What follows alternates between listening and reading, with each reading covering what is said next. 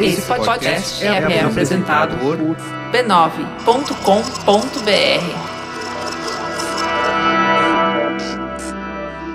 Teixeira anda fazendo? Faz um tempo que eu não vejo ele por aqui. O Teixeira, ele né, começou. Essa altura faz o quê? Dois meses e meio, três meses, o trabalho dele no PicPay.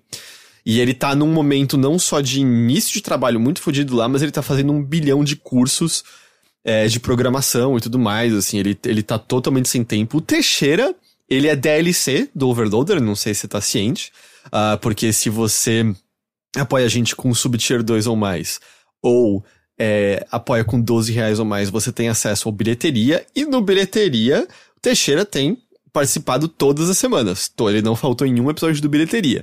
Ele tava nessa discussão de Duna, tava na discussão de, de Maligno, em podcast de perguntas e respostas, em podcast sobre bundas peludas, etc, etc.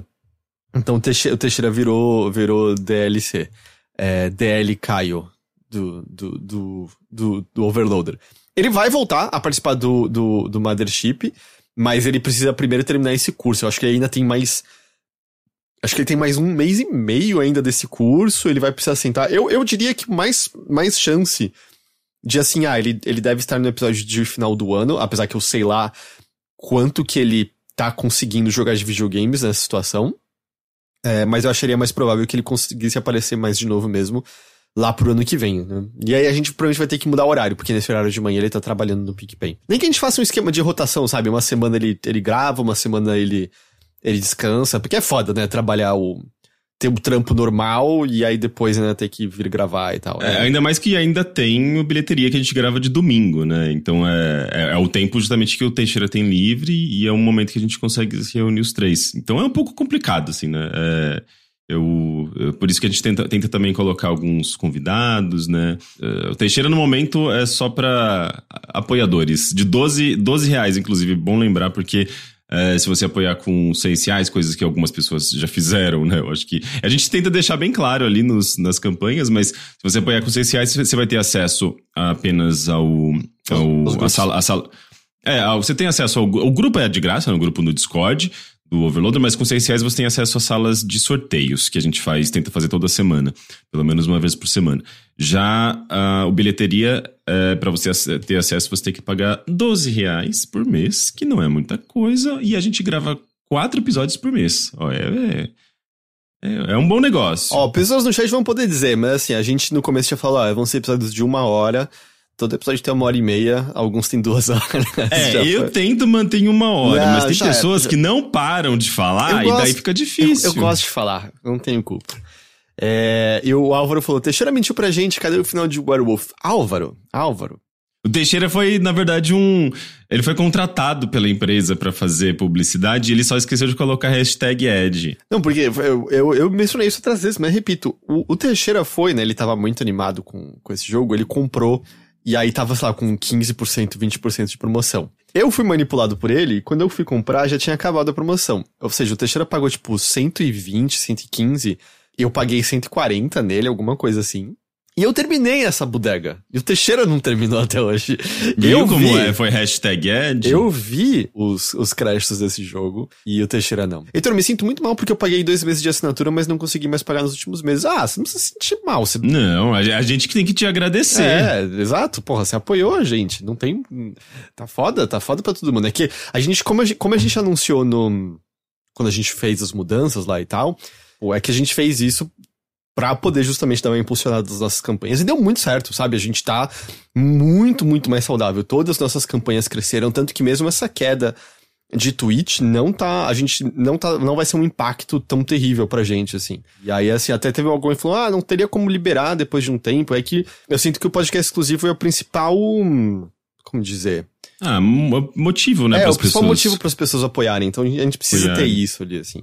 E o Tadeus acabou de dar dois subtiers uns de presente aqui. Muito obrigado, Tadeus. E quem ganhou foi o Yuji André e o Tetris Games. Ah, muito obrigado, Tadeus, pelos subs de presente. Nossa, falando em Tetris Games, eu tô tão desesperado para jogar Tetris Connected, porque eu não recebi na época, também esqueci de pedir, eu tava muito focado no primeiro contato. E agora tá me dando vontade. E daí eu vi o trailer ontem, eu fiquei, ai, eu quero jogar. E tipo, é, custa 70 reais, eu fiquei meio. Será que eu gasto? Será que eu não gasto? Você tem a versão não connected no PlayStation, né? Eu tenho no PlayStation, mas eu quero jogar no PC. PlayStation é tudo meio lerdão, não sei. É, eu ia falar, o Alex Kidd mencionou, tem no Game Pass, né? Uh, se você assinar o Game Pass. Ah, mas tem. Game Pass, eu vou, é, pra mim, é. Eu não jogo muito, assim, eu jogo uma coisinha ou outra. Cara, eu, tem muito eu, jogo indie que você ia gostar no Game Pass. Eu sei, mas é, o problema é assim, Game Pass, eu não ia conseguir fazer transmissão. É, ele fica na sala, eu não necessariamente estou na sala o tempo todo, nem sempre eu posso jogar Game na sala Pass porque meu, meu namoro. Game Pass de PC. Ah, Game Pass de PC, verdade, verdade. Mas o, a única coisa, pelo menos quando ele saiu, uh, eu tava jogando no Series. Infelizmente, a parte multiplayer tava bem chatinho de achar pessoas pra jogar. Ah, mas eu tenho um amigo que joga direto, Ah, então eu tá. conseguiria então marcar conseguiria, com ele. Tá. O Cello Forest falou, não é Effect, é que é isso o Cello Forest. É o Tetris Effect Connected. Primeiro saiu só o Effect, aí saiu essa, esse, essa edição Connected que adiciona elementos multiplayer ao jogo. E aí teve acho que três meses de exclusividade nas plataformas Microsoft. E aí saiu pra tudo. Acho que até pra Switch saiu o Tetris Effect Connected. Saiu, É. saiu. Aí saiu pra tudo.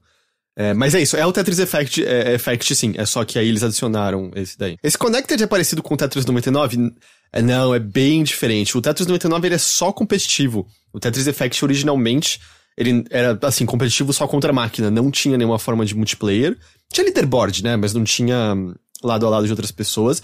Mas ele é muito mais, como outros jogos do Tetsuya Mizuguchi, uma experiência sinestésica, né? Ele é um, um deleite visual e sonoro absurdo, em que ele muda de estilo. Mas o Tetris dele é bem Tetris, bem clássico. Ah, né? sim, Tem alguns é. features novos, mas assim, é, é, inclusive é, um- é considerado um excelente Tetris, é, justamente porque ele é muito preciso, ele é muito. Os controles são, são excelentes e você tem todas as. Ah, As bases de Tetris clássicas ali, né? O Connected, que eu não sei necessariamente como funciona, se tem algumas coisinhas adicionais, além só do, da competição. É que tem alguns modos competitivos diferentes, assim. Tem um modo competitivo que é 3 contra 1, que você fica fazendo umas constelações, e aí os três vão atacando uma só pessoa. É, eu não consegui jogar muito, infelizmente, como eu falei, eu passava mais tempo procurando partida do que jogando, de fato. Mas, tipo, o Effect, ele tem, é como o Reisnato falou, tem um modo 100% clássico, mas ele também tem, assim, no modo campanha dele, ele nem sequer é uma progressão é, de dificuldade em linha reta, né? Porque Tetris o normal é, vai ficando cada vez mais rápido. O Effect não, né? Que tem fases que são mais rápidas, tem pedaços que a música fica mais acelerada e começa a ficar mais devagar, e você tá desesperado, eu vou perder. Vai ficar lento e gostoso de novo. E ele tem uma mecânica de foco, não era isso que chamava? Que É, eu acho que é. que você fica tudo lento e você pode encaixar várias peças sem elas serem destruídas.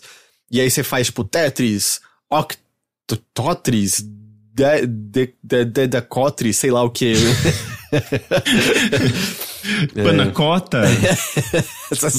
É, é, é maravilhoso. Esse Tetris é muito, muito gostoso.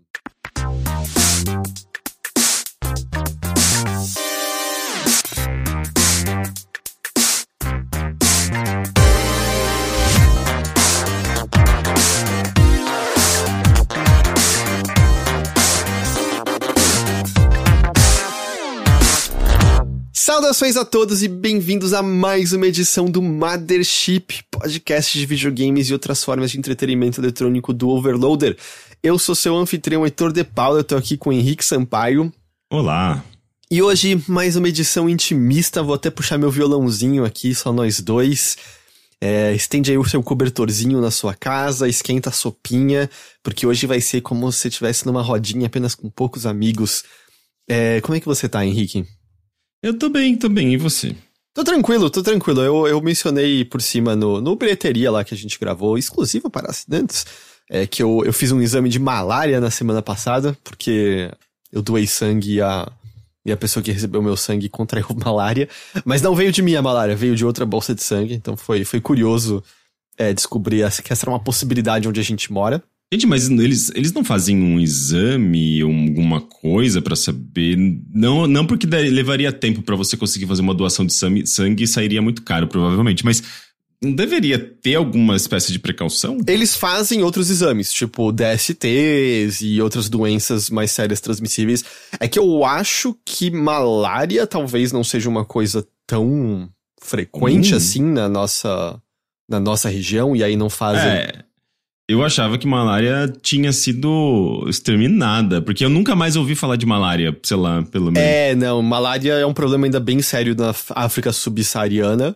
Eu mencionei até na bilheteria, teve até um, há, poucos, há poucas semanas, um avanço numa vacina da, da malária, que ainda assim, ela, se eu não me engano, a eficácia dela é abaixo de 50%, que é o, o padrão ouro, mas só de ter algum avanço nisso já, já é muita coisa, porque especialmente na África subsaariana, é, muitas crianças morrem por conta da, da malária. Então já é um avanço. É, e a gente no Brasil tem especialmente a norte do Mato Grosso, alguma. É, é, muito. É um mosquito muito endêmico da região amazônica, né? É, mas essa questão também de já é um avanço é bem esquisita, né? Porque eu fico pensando, se o, o, a, toda essa questão do desenvolvimento de vacinas e tudo mais não fosse guiado pela indústria farmacêutica, será que a gente já ah, okay. não teria a gente não teria já eliminado algumas doenças? Porque assim, não é como se fosse dar muito dinheiro para combater a malária na África, sabe? Uhum. É, eu acho que é muito mais uma questão de. Eu não sei, é tudo muito geralmente voltado a lucro, né? Esse, esses, sim, sim. Ei, vide essas que pesquisas. todos os esforços em conjuntos, a humanidade desenvolveu uma enorme quantidade de vacinas contra a Covid. Sim, tem o lance, e né? de um de... ano pro outro, né? Assim, tipo, uma coisa muito rápida, coisa, uma coisa meio inédita no mundo, e ao mesmo tempo, obviamente, os governos negociando e fazendo compras é, trilionárias. Ah, não, né, a gente sabe disso, né? Se eu não me engano, o tempo médio para desenvolvimento de uma vacina são 10 anos. É, e aí, é, Mas é, quando tem muito dinheiro. E muita gente pesquisando a mesma coisa, né? E troca dessas é. informações. É. Porque essa é daquelas coisas, né, absurdas, que, ah, você tem uma doença rara. Puta, não é lucrativo pesquisar a doença rara. Então você vai se ferrar. Sim. A doença vai continuar sendo rara. Mas que quer ou não, é um avanço, sabe? É um avanço. E sabia que a base, pelo menos, ó, isso eu li na, no jornal, tá? Então não, não era um jornal científico, mas a base para essa pesquisa da vacina da malária é pesquisa de dois brasileiros, um brasileiro e uma brasileira, hum. que foram embora do Brasil já há umas boas décadas porque não tinha apoio à pesquisa no nosso país. É, ciência no Brasil é, é considerada uma coisa de terciária, quartiária. É, tipo, eu fico até pensando uh, sobre essa situação, né? Tipo, eu tenho também amigos que trabalham com ciência. Uma, uma boa parte deles, inclusive, já saiu do Brasil, não tem muita previsão para voltar. E outros que estão no Brasil estão numa situação muito ruim, assim, sabe? E essas pessoas deveriam ser, assim como professores, né? Eu acho que deveriam estar tá ganhando super bem, deveriam estar tá bem.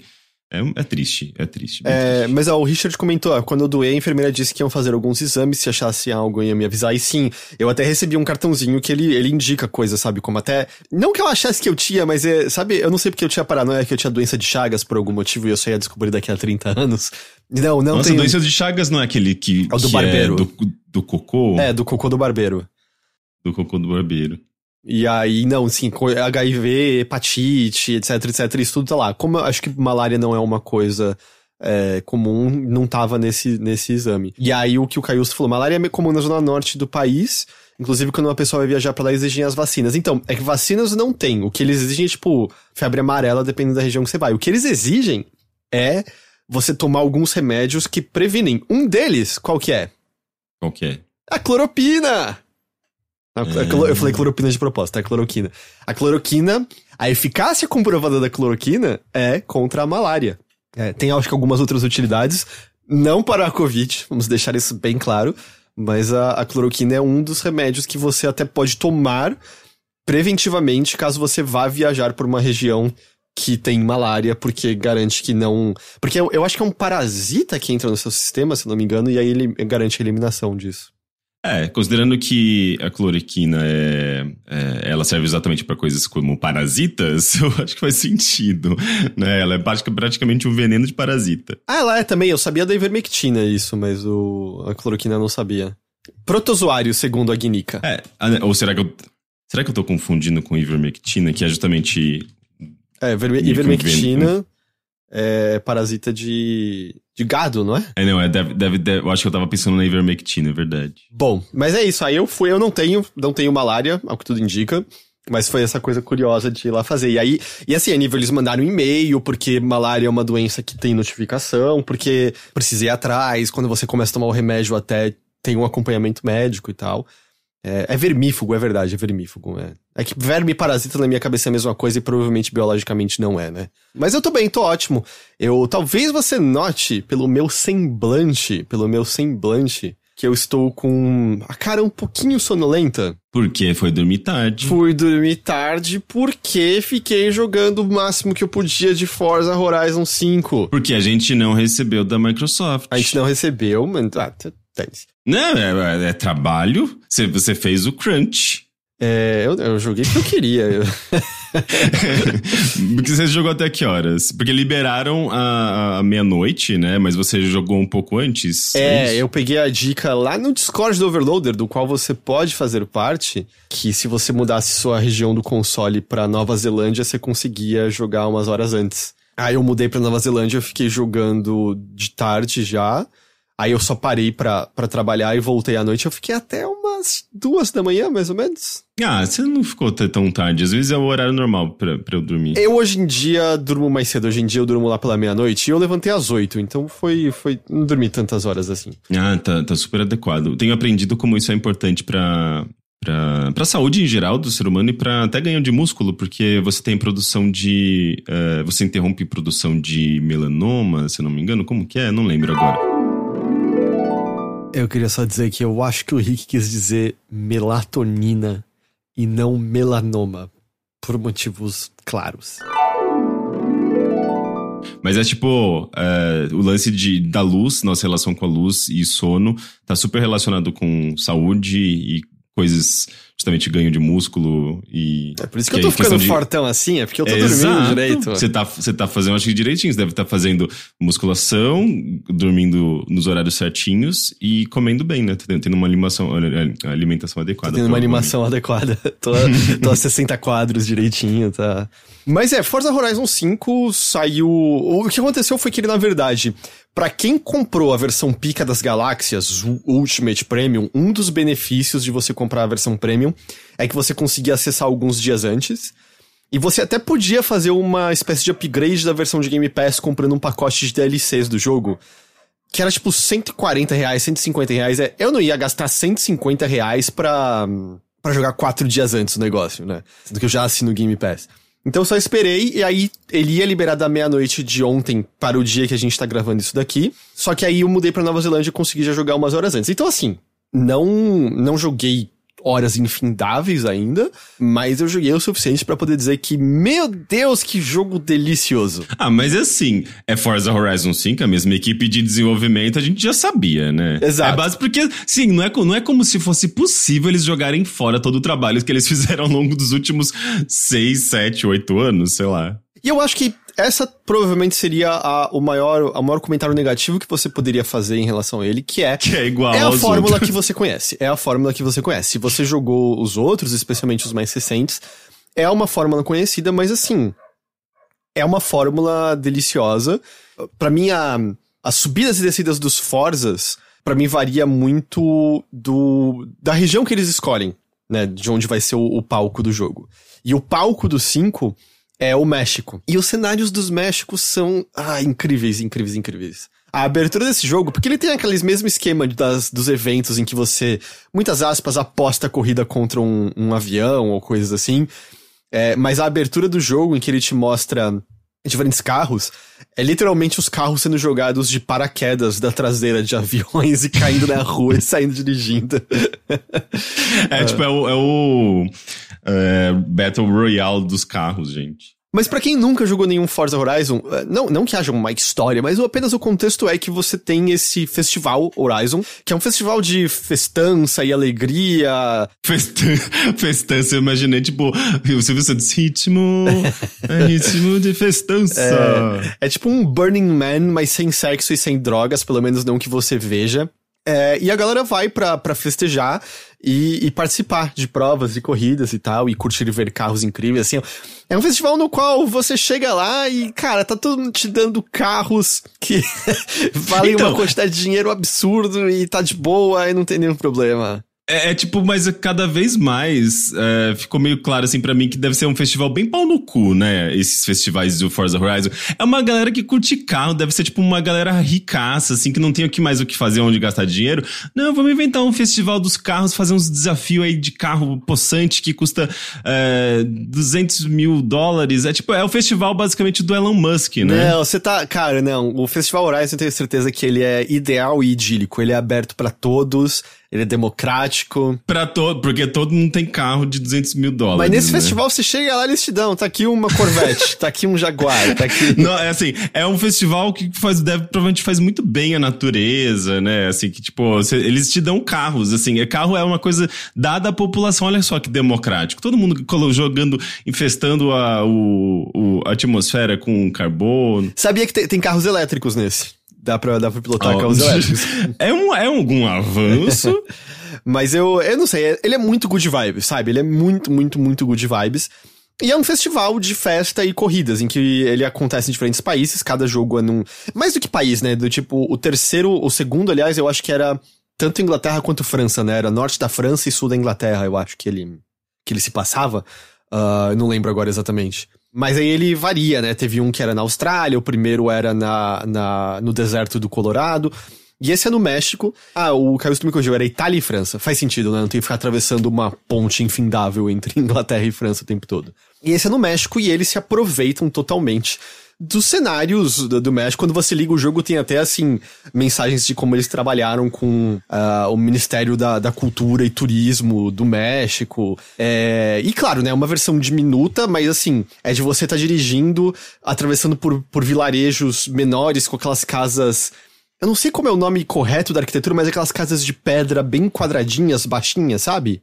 Uhum. Passando por um vilarejo por essas, por essas casas, é, indo por umas praias com uma água azul linda, linda, linda, e de repente indo por um deserto de dunas e entrando na área mais pantanosa e, e, dirigindo no meio de.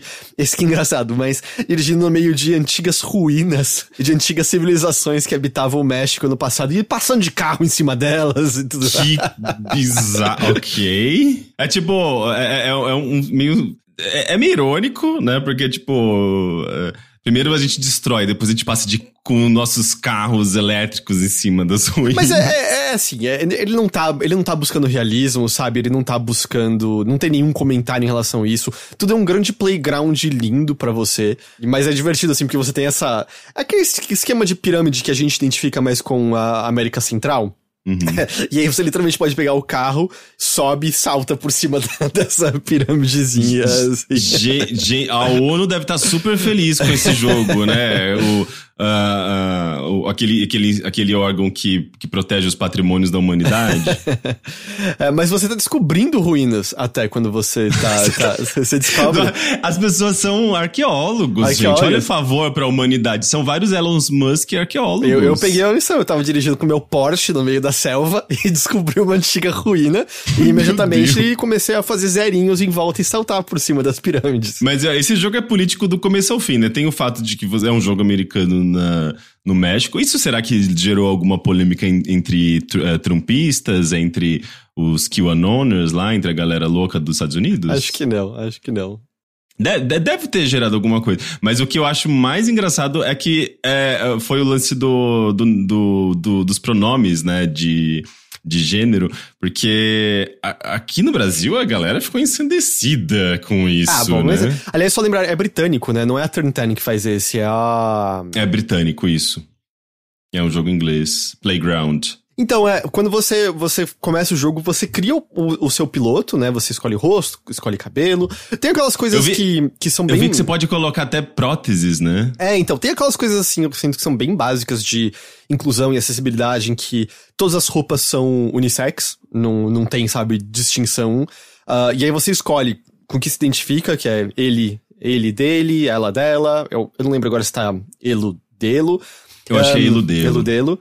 E você tem também toda uma parte de próteses. Você pode botar próteses de braços, de pernas, tem uma variedade enorme. Eu achei muito engraçado, teve um comentário de alguém aqui no Brasil que falou assim: é só no Brasil pra ter essas coisas. Em inglês não tem. Da inglês é, é he, é, she e they. They, aham. Ela fala, ah lá, ah lá, não tem eludelo. tipo, eu tenho só o they. Na terceira opção, você é o legião da Bíblia, o demônio cheio de coisas. É they, é isso. São muitos, for we are many. Cara, e na real, assim, todas as opções de acessibilidade desse jogo estão bem incríveis. Porque, na verdade, assim, as opções de dificuldade de Forza já, já pendiam na direção do que a gente hoje em dia identifica mais como acessibilidade mesmo, né? Porque ele tem todo aquele esquema em que você tem uma. Você pode deixar ele mais perto de uma simulação ou botar um monte de assistências e, e ele existe nesse meio termo, né? Em que ele nunca é exatamente tão simulação quanto jogos dedicados à simulação, mas ele pode virar bastante simulação. Ele é tão simulação quanto você quiser, é meio que isso, né? E não é exatamente que ele, que ele é um arcadezão, sei lá, como Cruising Blast. Ele nunca chega nesse nível. Mas ele tem, né, muitas coisas que você pode ajustar e você pode aos poucos reduzindo algumas coisas, né? Quando você tá sentindo mais conforto, você, ah, ok, eu acho que eu posso me livrar da assistência de freio, que é uma coisa que jogos de corrida, né, tem, tem de longa data, mas eu acho que é tudo muito interessante pra acessibilidade. Eu gosto de deixar o, o padrão que vem o jogo, sabe? Eu gosto do tracejado, eu gosto que ele me ajude eu não rodopiar tanto assim e tal. Mas ele tem outras coisas, é, uma que eu achei fantástica, é que só funciona, óbvio, pro offline, não tem como você botar isso na corrida com outras pessoas, mas você consegue literalmente diminuir a velocidade do jogo. É tipo deixar o jogo meio que controlar uma certa câmera lenta, né? Aumentar a É. intensidade de câmera lenta e diminuir. Não não é que o carro não tá alcançando as mesmas velocidades de sempre, mas tudo você tá vendo de maneira mais lenta. Então você tem muito mais controle, o que dependendo da necessidade física de algumas pessoas, é a diferença entre ela poder ou não jogar esse jogo, essencialmente isso. E é, e é claro, né, sempre vai ter algumas pessoas que podem argumentar, ah, mas você pode usar isso pra hum, conseguir controlar mais fácil uma prova e vencer. É, pode. E daí? Pode. Qual o É, problema? exa- exatamente. É. tipo, é você, a gente começa. Eu acho que é um jogo que ele é importante nesse sentido de começar a, a quebrar certos paradigmas que sempre regeram a, a indústria de games. Assim, na verdade, eu não diria, não diria nem indústria, mas eu diria cultura de games. A maneira como a gente lida com eh, competição, dificuldade e a ideia de que jogos precisam ser necessariamente difíceis ou ter, envolver esses desafios. E, e, e, e- e- tipo, não permitir o jogador manipular esses desafios, né? É, é um jogo que dá muito poder de controle pro jogador, né? De manipulação da experiência que ele vai ter. E eu acho que isso acaba. É que assim, ó, claro, essas coisas são meio. ah, envolvem implementação. E a gente tá falando de um jogo que tem muito orçamento, tem uma equipe grande, experiente.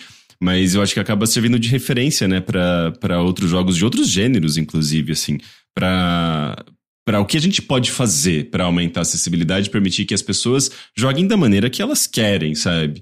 Eu acho isso bem interessante. Ele, ele mostra um caminho muito possível, sabe? De como é possível, eh, de como é possível trabalhar com dificuldade eh, e, e acessibilidade ao mesmo tempo, né? Porque são coisas conectadas. É, tem, tem várias, é, vários jogos, né, que estão nessa direção. O, o Psychonauts 2 você pode jogar ele inteiro imortal, por exemplo, e não afeta em nada.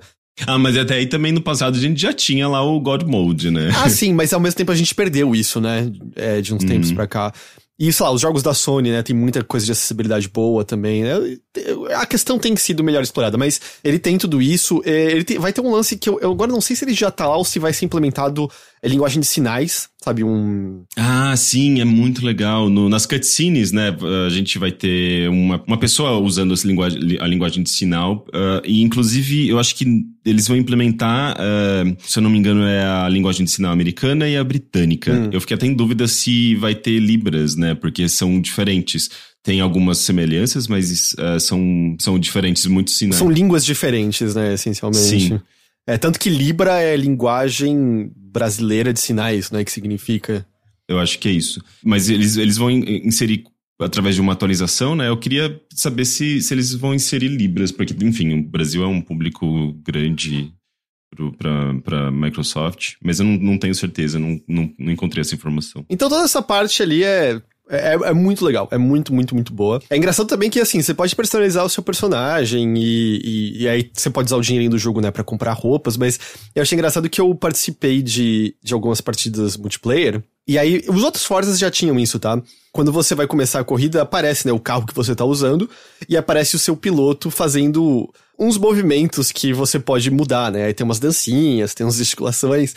E o engraçado, todo mundo que tava na partida comigo tava tipo a coisinha mais padrão do mundo, sabe? O cabelo curtinho, uma roupa preta, não sei o que lá. E aí só o meu ali no meio, com um shortinho minúsculo, uma camiseta florida e um cabelo verde comprido, assim. Era só o meu destacando lá no meio. Eu falei, poxa, eu sempre quero. Mas você fez, você fez um personagem de anime? Eu fiz o Joker, eu fiz o eu não sei, assim, eu, se eu, como não dá pra mudar o rosto pra ser parecido comigo, eu falei, ah, eu vou, eu vou botar aí o que eu posso mais exagerado possível em todos os aspectos, sabe?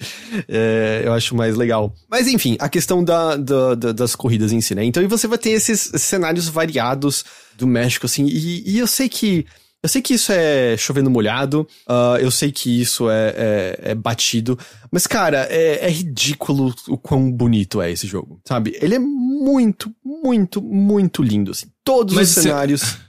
Como, como, o quão mais bonito ele é em relação aos anteriores? Porque eles já eram lindos, assim. Como, como que ele aproveita, digamos, a nova geração? Se é que faz algum sentido essa pergunta? É difícil dizer, porque assim, eu tô jogando no Series X, mas lembre-se que ele é um jogo que está no Xbox One também.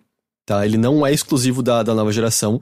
Mas eu, por exemplo, tô jogando no modo. Eu nem tô jogando no modo performance, eu tô jogando no modo qualidade, que é 30 quadros. Ah, não. Eu sei que é meio sacrilégio pra um jogo de corrida ainda por cima, mas aí ele fica em 4K, Rick, na minha TV tá tão incrível olhar, porque o, o México tem muito, né, cenários mais, não exatamente de planície, mas cenários mais baixos que você vê o horizonte lá ao longe, tão detalhado, tão, tão, tão rico, assim, que você, e você vê vida em todos os cantos, passarinhos e vida animal e outros carros correndo no outro canto. É difícil dizer pra você, ah, ele usa a nova geração dessa forma. Eu não cheguei a sentar e ver ah, uma análise da Digital Foundry pra dizer. O que eu sei é que eu fico arrebatado toda hora que eu olho pra alguma coisa dele. E eu já ficava arrebatado nos outros também, sim. Mas eu sinto que tem algumas coisas pontuais que volta e meia estão me pegando mais em cheio. Tem alguma coisa no visual dele que me parece quase mais fotográfico às vezes do que do que eu via nos outros, sabe? Tem horas que Tem, eu tem, tem o photo mode. É, né? não, não, mas eu quero dizer que tem horas que eu bato o olho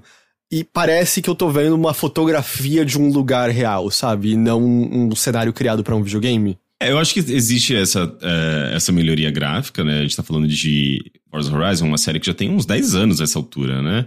Até mais, sei lá. E por mais que. É, e a gente tá falando de uma geração, de uma mudança de geração, então certamente eles devem ter aprimorado graficamente esse jogo, seja com texturas mais maior definição, seja com mais detalhes, né? Maior quantidade de polígonos nos cenários. Então eu acho que faz sentido que esse realismo esteja mais evidente, né?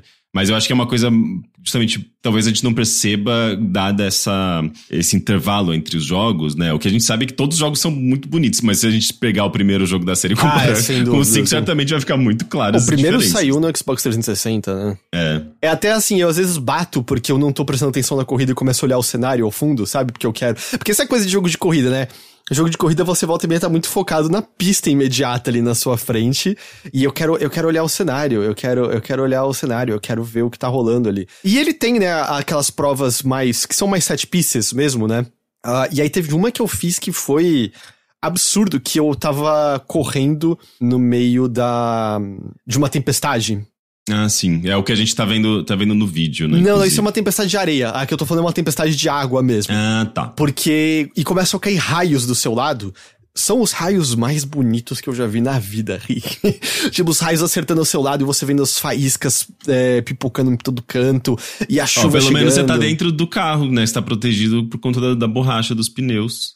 Ninguém morre. Essa missão começa com uma pessoa tendo um acidente de avião, e aí quando você chega pra encontrá-la, ela tá de boa, sentada curtindo o avião quebrado dela lá no meio. Ninguém morre no Festival Horizon, Rick. Ninguém morre no Festival Horizon. Eu acho que, na verdade, tá todo, todo mundo morto. Essa é a verdade. É uma grande alucinação. Porque as pessoas consomem bastante droga, certamente. Maravilhoso, assim, maravilhoso ao redor. Ah, eu tô sempre impressionado, sempre impressionado. Tanto que eu, eu fiz algumas missões, mas eu fiz muita coisa também só saindo pra, pra passear por aí. Esse é o quinto Forza Horizon. Todos os Forza Horizon receberam, né, conteúdos posteriores. Eu não sou de maneira nenhuma um grande expert ah, da série, tá? Eu joguei pelo menos um pouco todos eles. Nunca cheguei nem perto de exaurir o conteúdo de nenhum deles. Eu acho que nunca ninguém chegou perto de exaurir o conteúdo deles. E, e ainda mais porque eles né, ganham outras coisas de- depois. Mas a impressão que eu tenho, e eu, é, pode ser só uma impressão de alguém que não tocou tanto assim no- nos outros jogos, é que, por exemplo, eu não lembro agora se foi o 3 ou o 4, que ganhou até aquele conteúdo de Hot Wheels depois de um tempo, que era um conteúdo muito legal, que tinha mais aquelas rampas a lá, a lá Hot Wheels e tudo mais. Sério? Gente, esse eu ia querer jogar. Cara, um deles ganhou até carro de Lego em certo momento. Ah, esse eu passo. E, e me parece que assim, eles. É, quase como se o jogo base já estivesse pegando mais das ideias que eles exploraram nessas, nessas DLCs, porque uma das coisas mais divertidas que aconteceu comigo, eu tava dirigindo ali pelo, pelo deserto do, do México. E aí, de repente, eu olho pra direita e tem literalmente carro voando por cima de mim. Ué, que porra, que porra é essa? Eu vi, e é uma dessas provas que é só pega muita velocidade e salta por uma rampa e quanto mais tempo você ficar no ar, mais pontos você ganha. É, isso tem faz tempo também, né, na série. Eu não sei, a impressão que me deu é que as rampas estão mais loucas, as posições elas estão mais bizarras. Então agora eu tô o tempo todo dirigindo pelo deserto e tem uns carros voando por cima de mim de um canto pro outro. Eu não sei se eles deixaram a IA mais divertido que, que é, mas eu não lembro de ver tanto carro voando ao meu redor das últimas vezes. Sei. Eu acho que também deve ter toda um, uma programação para fazer com que os carros em torno de você, que estão povoando esse mundo, façam essas missões mais malucas para você ver esse dinamismo, né?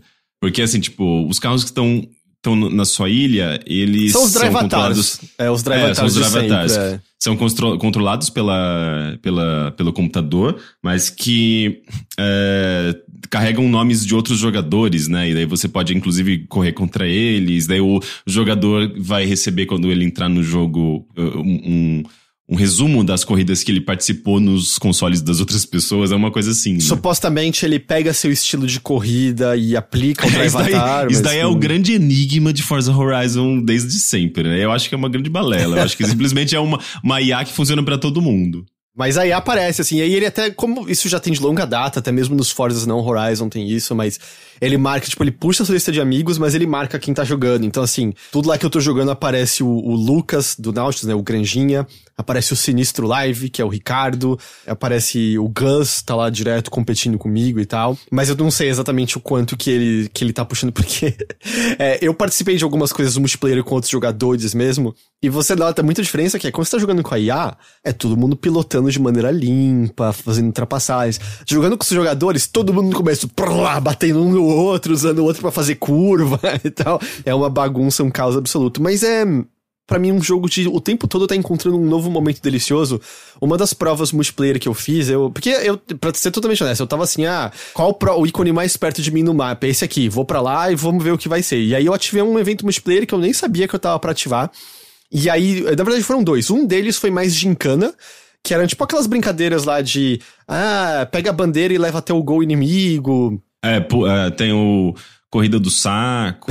É, você põe o saco e o carro fica pulando dentro do saco. É, ou tem um que é aquele esquema de, ah, você tá infectado e os outros não, então você tem que bater neles pra infectar os outros. Super divertidos, super, super divertidos. O meu time era horrível, assim, na hora da gente marcar com as bandeiras, eles defendiam tudo, a gente conseguiu marcar três pontos. Quando outro time foi fazer na primeira leva, eles já marcaram mais ponto e venceram, sabe? A nossa partida durou até o fim, a deles acabou em 10 segundos. Eles marcaram mais ponto e acabou e, e venceram. Mas fizeram também. Será que tem também a modalidade de futebol de carro, igual no naquele joguinho lá? Rocket, Rocket League. Rocket League. Uma das que eu mais gostei foi uma que eu tava num modo multiplayer em que ah, todo mundo dirige até o ponto que vai começar a próxima prova. E aí, assim, o ponto que ia começar era bem no alto de uma montanha, que pra você subir até lá é daquelas curvas. É como você sobe serras no geral, até. Que são as, a, a estrada, sabe, vai, volta, vai, volta. Não exatamente fazendo um zigue-zague, mas subindo lentamente. Mas como é Forza, imediatamente tá todo mundo dirigindo entre as estradas, costurando as estradas em si, sabe? Foi um daqueles momentos assim que não é programado pelo jogo, mas você tá no meio dessa região mais densa de florestas, aí tava começando a entardecer, e aí o- os carros estavam com os faróis acesos, e eu tava dirigindo pelo meio das árvores, e aí de repente você começa a ouvir as buzinas de outros carros, porque eram os jogadores buzinando, fazendo tipo bi bi bi bi, bi bi bi bi bi. E aí de repente, eu não sei explicar, mas foi só muito lindo os carros todos com os faróis dirigindo e atravessando no meio das árvores. Parecia, sei lá, um uma alcateia de carros dirigindo pelo meio da floresta. O Champs Law falou, ele falou, parecia uma carreata. A carreata, a carreata do Bolsonaro Ah, no porra, meio da não- floresta, não derrubando as Não florestas. estraga a tudo. minha cena linda, eu tava mó feliz com ela. Mas, tipo, Era um flash mob de carros. todo mundo dirigindo, e aí você chega no topo da montanha, e aí era uma prova até lá embaixo, numa descida muito, muito, muito íngreme. Que foi das Todo coisas. mundo morreu. É, não, que assim, eu fiz aquilo que também você faz, eu pelo menos fazia em outros Forzas, que é botar, tipo, as músicas mais clássicas, sabe, pra, pra descer. Sim. É, e aí todo mundo descendo, só que Em câmera lenta. E assim, os carros pulando e, e virando e caindo Exata, de capa, exatamente. capotando. Imediatamente perdendo o controle, assim, algumas pessoas pilotando bem, o meu descendo de lado a descida inteira, alguns capotando lindamente.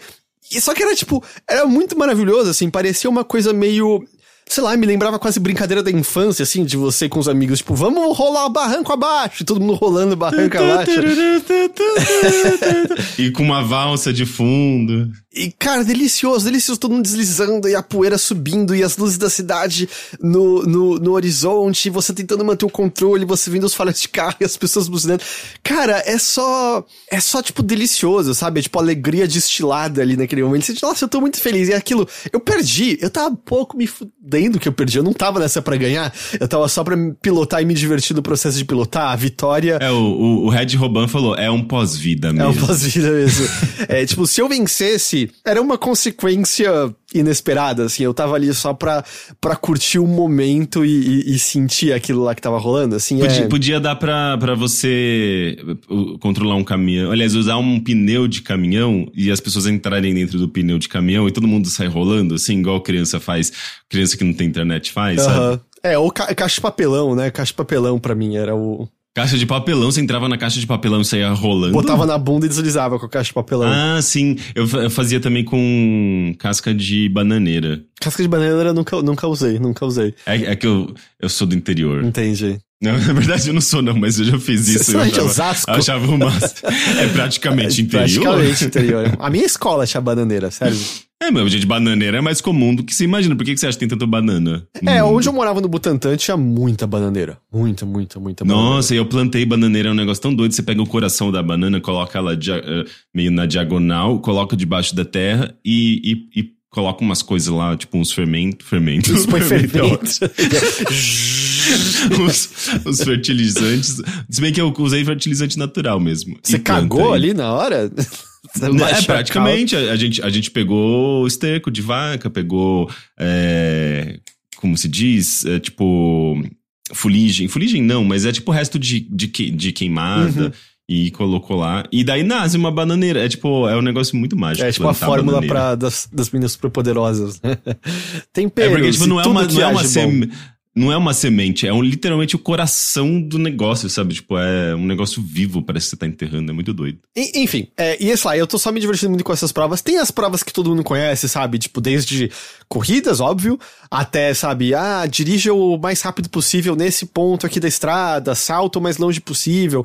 E, e tem todas aquelas ferramentas que te pegam pra você querer jogar mais e mais, que é, ah, você dirige lá o ponto da estrada pra conseguir o tempo mais rápido possível. E aí você pode até conseguir ganhar três estrelas. Mas aí aparece ali que o Ricardo tem um tempo melhor que o seu. E aí você fala: não, não, não, não, não. O Ricardo não vai ter um tempo melhor que o meu. E aí você fica meia hora no mesmo ponto da estrada porque você quer bater o recorde dos amiguinhos pra poder mandar uma foto pra eles e falar, ah, na sua cara. Então todas essas coisas que os outros tentam aqui. E aquele jogo, né, de reforço positivo o jogo, né? Em que não tem nada que você faça que ele não te recompensa imediatamente. Fez drift com freio normal, pontos. Drift com freio de mão, pontos. É, passou de maneira bonita, pontos. Deslizou, deslizou de lado com o carro, pontos. Quebrou o cenário, pontos. É, tudo, ele tá contabilizando tudo, Tudo, né? Assim, tudo, é, tudo, é- tudo. É, é mais fácil você manter o seu combo infinito do que você, tipo, perder o combo. É, e assim, muitos desses combos são pra você meio que subir o nível do carro específico, não é um, um nível geral.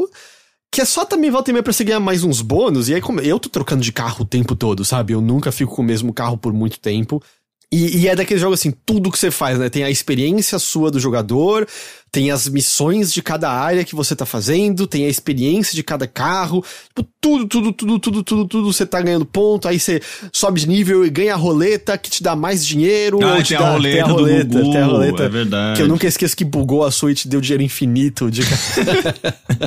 Eu ganhei, tinha todo o dinheiro do mundo, daí o jogo perdeu a graça. Pra você ver como que é a vida do, do rico, gente. Ele tem tanto dinheiro que, que, que perde sentido a vida dele. Ele não tem por que ganhar mais dinheiro, não tem por que trabalhar. E daí qual que é o sentido da vida do ser humano se ele tem. eh, se ele já ganha todas as recompensas de uma vida inteira? Por isso que ele vira e fala, eu vou pra Marte. Por quê? Porque eu não sei mais do que fazer da vida. Ou ele vai lá pro festival do Horizon. Festival Horizon gastar dinheiro com carros infinitos no pós-vida do automobilístico. E uma coisa, eu não. eu- essa aqui, tipo, me apagou 100% se já era uma coisa que tinha nos outros.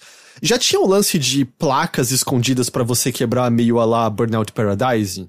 Sei, eu lembro que tinha muitas coisas escondidas, tipo carros escondidos, mas agora placas escondidas, não sei se eu lembro. Segundo o chat já tinha. Ah, sim, é. Isso eu não verdade. lembrava, mas eu tô me divertindo demais também caçando as plaquinhas escondidas que às vezes te dão mais dinheiro, às vezes te dão é, fast travel e algumas são meio quebra-cabeça, sabe? Tipo, você tem que acelerar nessa direção e saltar dessa forma pra cair em cima do prédio pra poder quebrar essa placa e aí você consegue um negócio assim. Ah, Meu Deus, e- eu fico imaginando as pessoas tentando platinar esse jogo. Eu tenho.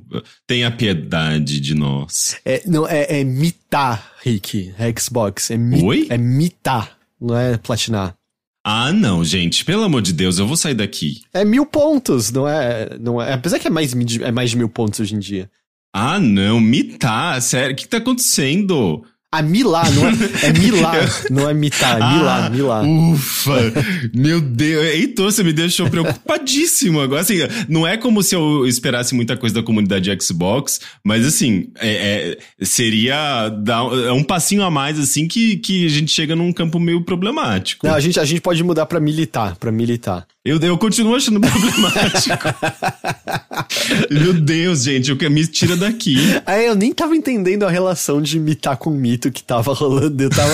tava Não? Não! Eu, eu tento manter o, o, o nosso presidente o mais longe da minha cabeça o tempo todo, nem. nem...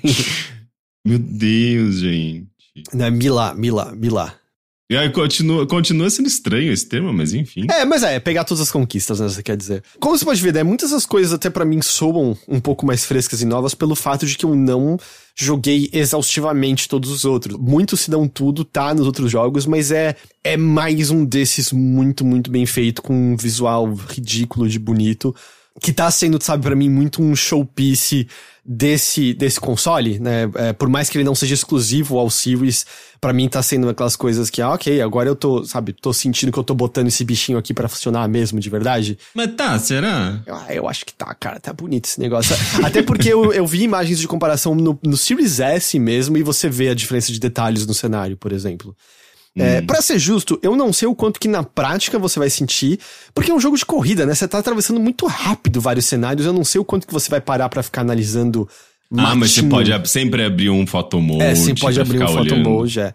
Ah, a única coisa, assim, dele que eu, eu acho que pode ser também porque o jogo tinha saído há pouco tempo e acho que era o dia que muita gente tava pegando, que tinha uma coisa do servidor dele que estavam engasgando, ah, que era tipo, ah, eu queria baixar skins feitas por outros jogadores e tudo mais, e nossa, volta e meia demorava muito pra abrir isso, e não era minha internet, sabe? Era só, parecia que o servidor tava. Mas eu consegui, baixei um uma skin da Hello Kitty. Meu carro tá todo preto com desenhos da Hello Kitty. Eu baixei um que eu. Quando eu baixei, eu achei, tipo, ah, eu acho que é divertido. E depois eu fiquei pensando se alguém fez com a intenção de ser zoeira. E eu fiquei meio, hã, será que eu tô baixando coisas de uma pessoa escrota? Porque eu baixei um que é tudo. Não, mas você ressignifica. Eu então, é que aí eu, eu queria falar, o outro que eu baixei, que eu botei nos carros, ele é todo roxo, rosa, e tá escrito no carro todo, gay, gay, gay, gay, gay, gay.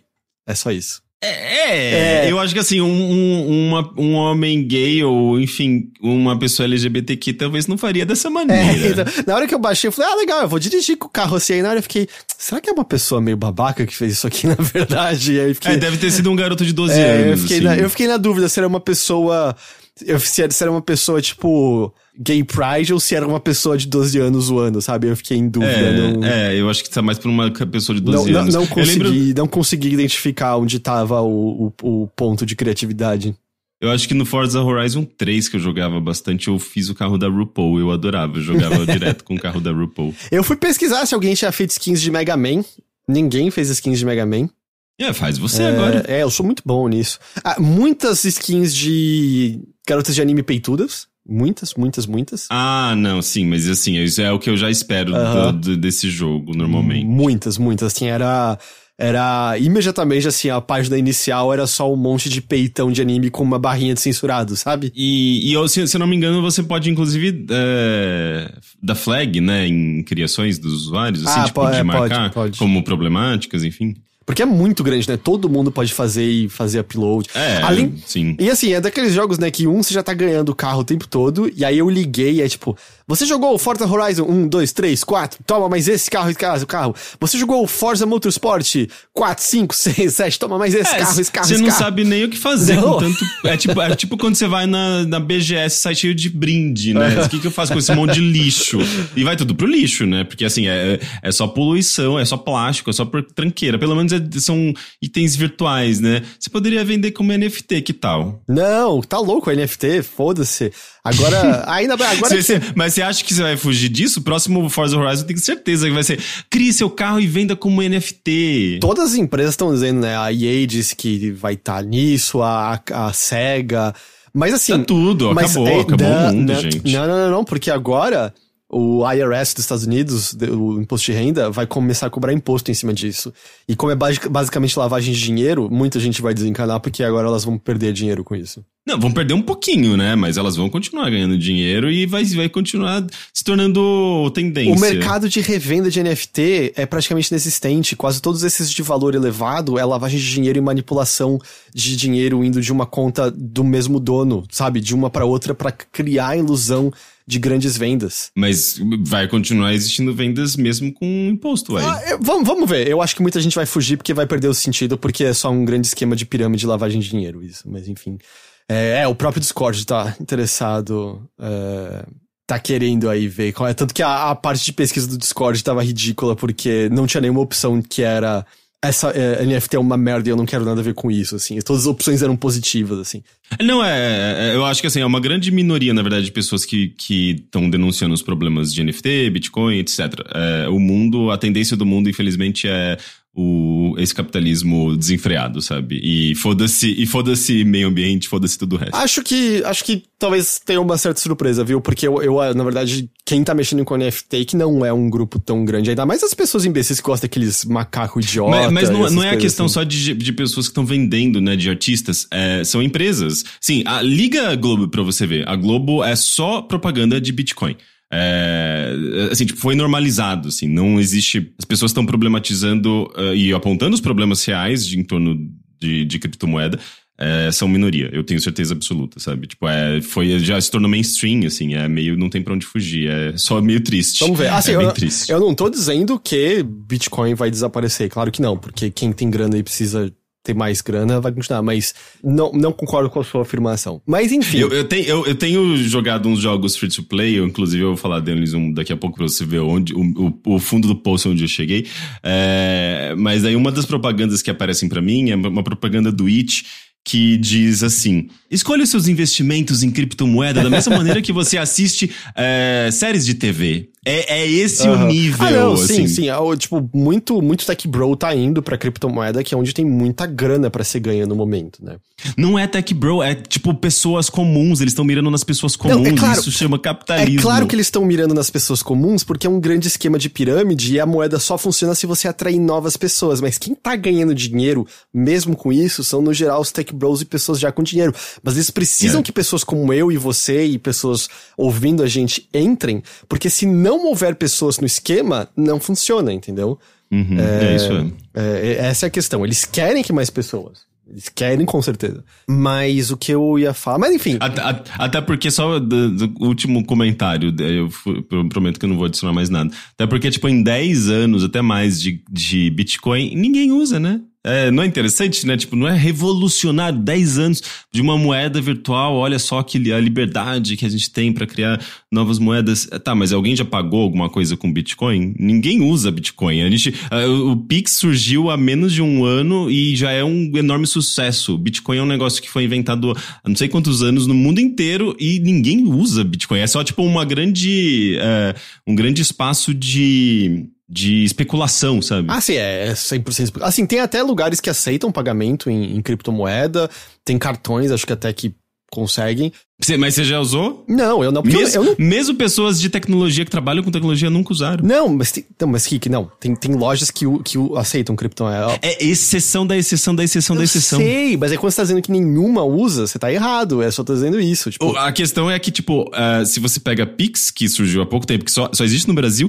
você já existe, você já tem, tipo, muitos e muitos e muitas mais vezes movimentação uh, em Pix do que em Bitcoin. Isso, tipo, uh, eu tava ouvindo, inclusive, um episódio do Tecnocracia, do Guilherme Felice, e ele traz uns dados com relação a isso. É impressionante, assim, como o Bitcoin é um negócio que só existe basicamente para especulação.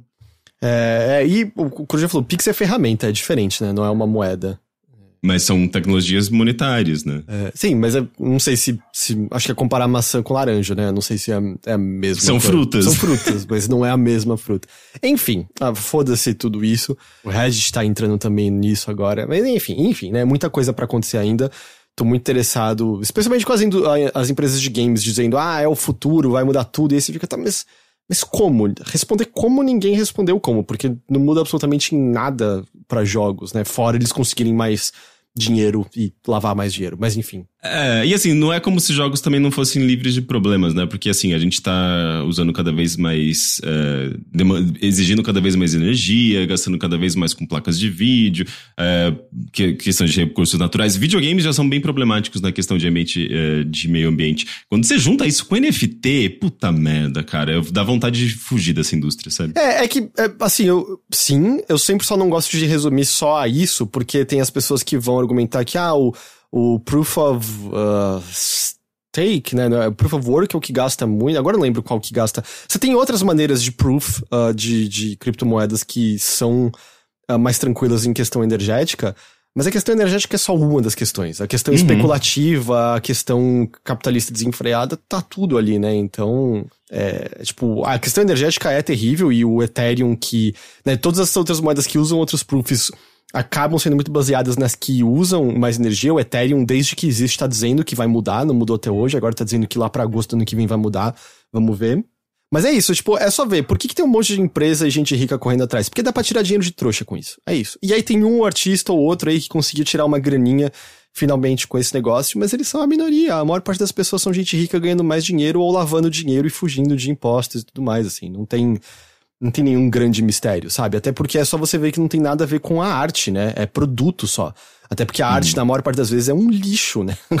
é, sabe, toda vez que eu vejo alguém com, usando aqueles board apes no perfil, alguma coisa assim, eu dou risada, porque o negócio é patético. Aí tinha um, um youtuber brasileiro querendo comparar isso com a pop art, com Andy Warhol outro Nossa, dia. não. É tipo, caralho, mostrou que só não, mostrou que não entende nada de NFT, como também não entende nada de pop nada art. de arte. É, exato. Por quê? Porque ele quer vender NFT pra criança, porque aparentemente ele é um youtuber pra criança. Enfim. Forza Horizon. Jogo maravilhoso, Rick. Jogo maravilhoso. Eu acho que essa é a grande coisa engraçada de falar sobre ele, que ele é muito similar aos anteriores, que eram ótimos jogos. E esse jogo é mais uma vez um jogo maravilhoso com cenários incríveis e exuberantes uh, e essa variedade assim de você querer o tempo todo tá testando alguma coisa nova, sabe? Peguei um novo carro, saltei dessa montanha, tô dirigindo pelo deserto, fiz essa nova prova, agora tô no negócio multiplayer, agora eu quero bater o recorde do meu amigo. Tipo, nunca para, sabe? Nunca, nunca para. Ele é sempre um reforço positivo bom atrás do outro e com todas as ferramentas possíveis para nunca, entre aspas, muitas aspas aqui, desperdiçar seu tempo, sabe? Tipo, você tem lá, óbvio, a ferramenta de rebobinar como sempre, tem todas as, as opções de acessibilidade e tudo mais. E mesmo quando você perde, você tá ganhando alguma coisa no processo também. Então ele é, é, é muito delicioso esse jogo. É muito, muito, muito delicioso. Eu gosto muito dele. É, eu acho que talvez a única coisa dele que eu não sou o maior fã do mundo é a trilha sonora das rádios. Eu não, ah, é? eu não achei nenhuma assim que. Algumas eu acho que até servem como ah, algo alegre para acompanhar a prova que você tá fazendo. Mas eu não amo nenhuma delas. Ah, bem, na verdade, é que eu só quero. Eu quero botar Churches e ficar ouvindo Churches enquanto eu jogo Forza Horizon o tempo todo. Mas, mas ele tem o mesmo, mesmo esquema de trilhas sonoras. Tem, tem uh, rádio pop, rádio eletrônica, rádio não sei o quê, é. rádio provavelmente de músicas uh, latinas, mexicanas. Há muitas músicas latinas mexicanas. Muitas, muitas, muitas, é. É, mas eu, eu, acho que sempre, sempre você vai encontrar uma rádio que você gosta mais, algumas músicas que você gosta mais. Eu acho que é normal isso em jogos de corrida, né?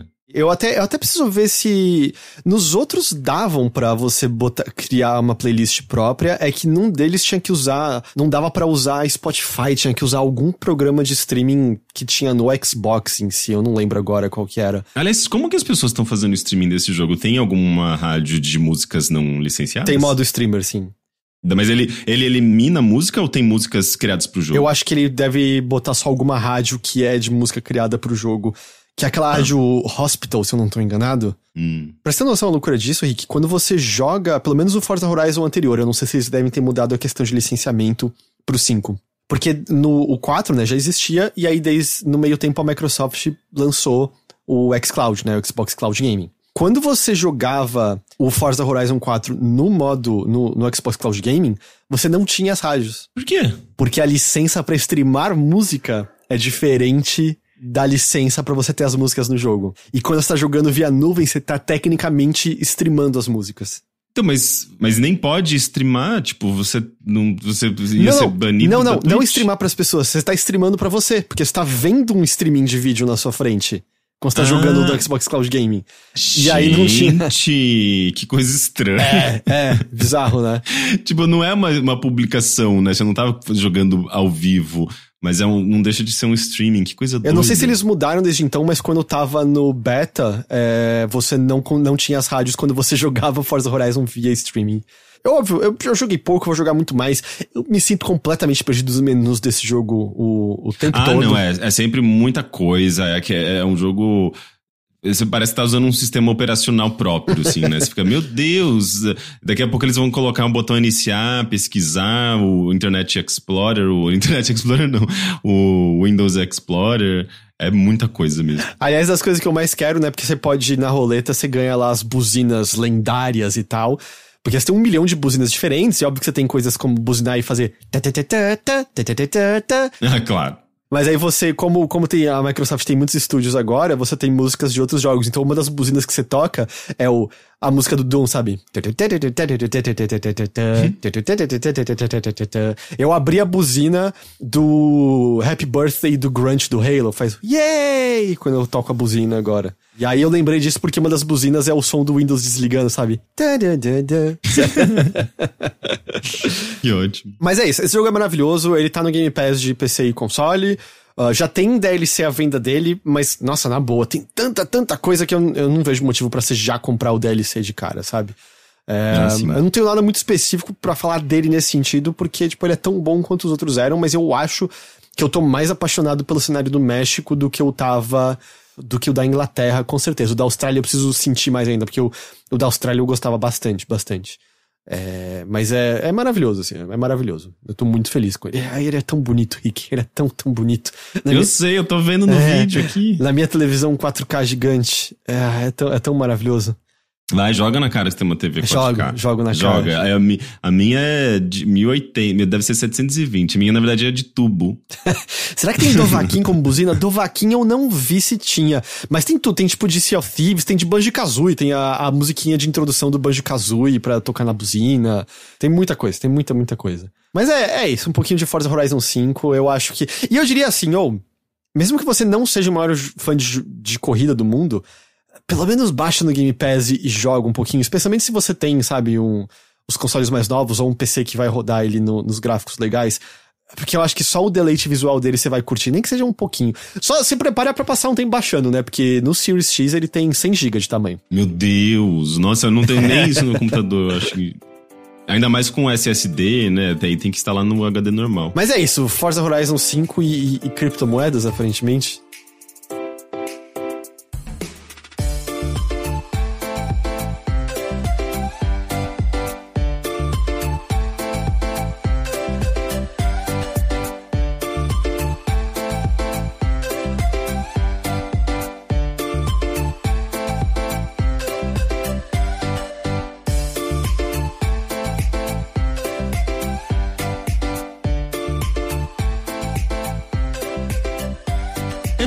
Conseguido jogar muita coisa, uh, mas eu joguei. Eu, eu fiquei interessado num, num, num, jogo chamado Beast Breaker, do criador do Threes.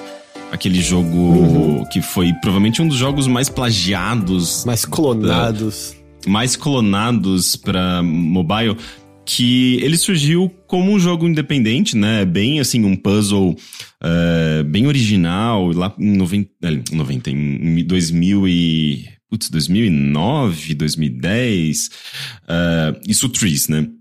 E é aquele jogo que eu acho que as pessoas conhecem mais como uh, 1024. É 1024? Será a variação dele? Ou é 2048?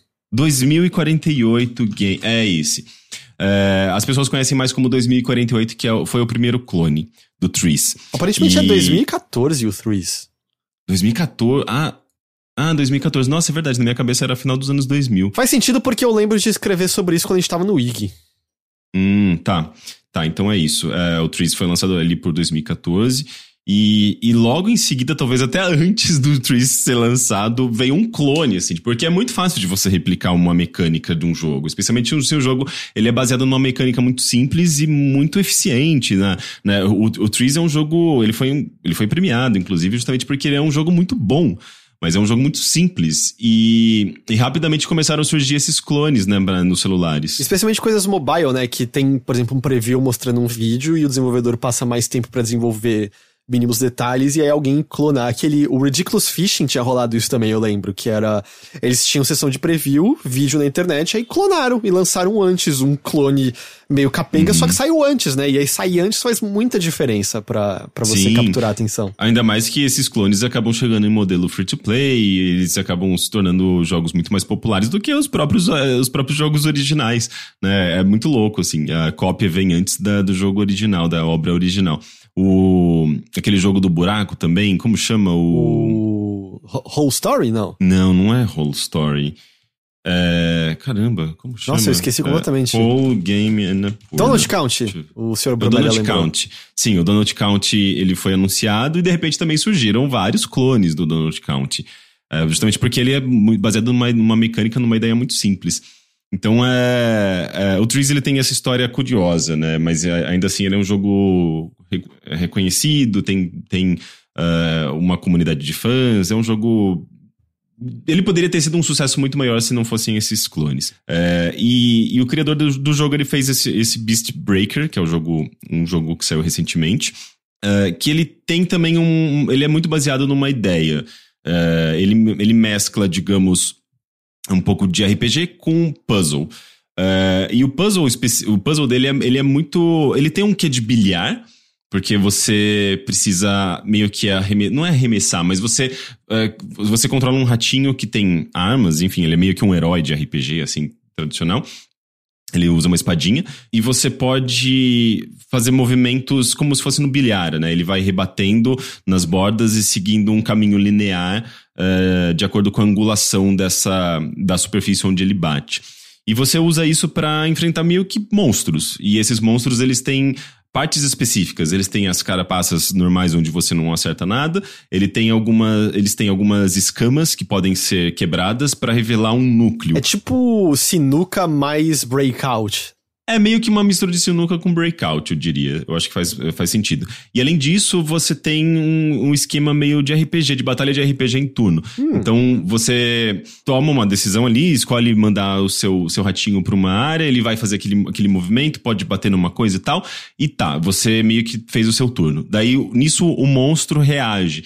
Então, ele vai. Uh, no turno dele, ele pode uh, fazer um movimento de ataque, e se você estiver nessa área de ataque, você vai tomar dano. Ou ele pode uh, resetar o movimento dele, pode sair daquela, daquela posição. Então, a, a, a disposição dos objetos que você está enfrentando, né? Tipo, dos objetos que você está tentando atingir, vai mudar. Nossa, parece muito legal. É interessante. A, a ideia dele eu acho, eu acho curiosa. Sem falar que, conforme você vai passando das fases, você vai ganhando é, novos recursos que você pode construir novas armas, você pode construir novos equipamentos, então ele tem um, esse, esse elemento de RPG quase beirando ali o Diablo, né? Porque com essas novas armas e equipamentos você vai ganhando novas habilidades, você ganha novas uh, melhorias, você aumenta a sua vida, sua mana, etc. Uh, ele tem essa estrutura é, é, mesclando é, puzzle com RPG, o que é, o que é bem interessante. Eu só não tenho conseguido gostar dele, hum. porque assim, ele tem muita historinha, hum. e eu não tenho achado a historinha do jogo muito interessante. Ele tem personagens, você encontra personagens, esses personagens eles meio que vão habitando a sua casinha, que é o momento em que você vai, é, sei lá, gerenciar recursos, etc. Só que não, eu tô com umas duas horas de jogo e não tem quase nada para eu fazer ainda, sabe? Hum. Tipo, não, não tem muitas. Eu tenho. Eu coletei alguns materiais, mas eu não consigo produzir nada ainda. Tem um modo de crafting ali que eu quase não usei ainda. Duas horas já era para ter introduzido alguma coisa, pelo menos. Pois né? é, eu tô achando muito lento e, e, e, e, por mais que a ideia base do jogo seja bem interessante, não tem mostrado muita variedade, sabe? Uh, as, as, fases são meio que quase que as mesmas, embora os monstros mudem, as, uh, o, design dos monstros mudem. Na verdade, são monstros bem ab abstratos, né? Eles são basicamente compostos por formas e tal. É, eu tava vendo no vídeo, assim, parece. Parece quase como, sei lá, vitrais quebrados são os monstros, assim. É, é, são meio que umas formas abstratas em que você tem é, cada, cada forma é uma coisa diferente. Daí, tipo, tem alguns, alguns núcleos fragilizados, né? Que você tem que justamente esse você tem, tem que acertar. E daí, se você acerta, você tira, digamos, uma capacidade de ataque deles. Mas daí você tem que acertar o núcleo principal, que daí esse núcleo principal realmente vai representar a vida dele. Então, se você destrói esse núcleo principal, você elimina o monstro. Aí você pensa, ah, eu vou só no núcleo principal para acabar logo, ou tento. É exatamente o que eu faço. Eu ataco o núcleo principal, destruo o monstro, passo da fase, volto pro, pro, pra casinha dele, vejo os recursos que eu consegui. Ah, não consegui montar nada até agora, vou continuar com a mesma, o mesmo equipamento. Só que esse, esse mesmo equipamento tá sendo suficiente para eu conseguir enfrentar todos os monstros. Daí eu não tenho muita motivação para construir nada, se, se é que eu consigo construir alguma coisa ainda.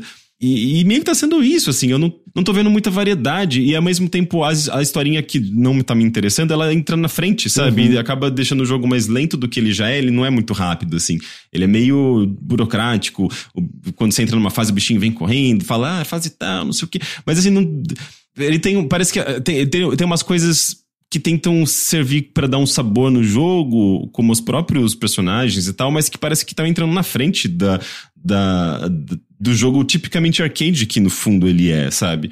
Então, eu não tô gostando muito. Eu sem falar que ele tem algumas coisas que você tem meio que uma previsão de para saber mais ou, me, mais ou menos onde você vai acertar, né? Tipo, igual esses jogos como Puzzle Bubble, sabe? Essas variações de Puzzle Bubble, que você vê ali uma, uma setinha dizendo, ah, você vai acertar aqui. Puzzle Bubble é aquele que também chama Busta Move, né? Eu acho que sim, é. é. Mas totalmente as pessoas conhecem, conhecem como bolinhas. É o de acertar as bolhas em cima e quicar e aí juntar as mesmas cores e quebrar, né? É, é, porque tipo, tem tantos clones disso também em mobile, né? E, e, assim, tá, você tem uma referência ali, ah, eu vou fazer esse caminho, então eu acho que vai bater ali eu vou chegar nesse ponto. Não, assim, você nunca vai conseguir adivinhar onde você vai parar. É quase que aleatório, sabe? Uhum. Porque você vai bater num ponto e ele vai ficar batendo em vários lugares e você vai cair em algum lugar, vai parar em algum ponto e você tem que torcer pra não, não, não cair no, no, ponto de ataque do inimigo. Mas sabe? você não controla a força que você vai bater no seu bichinho.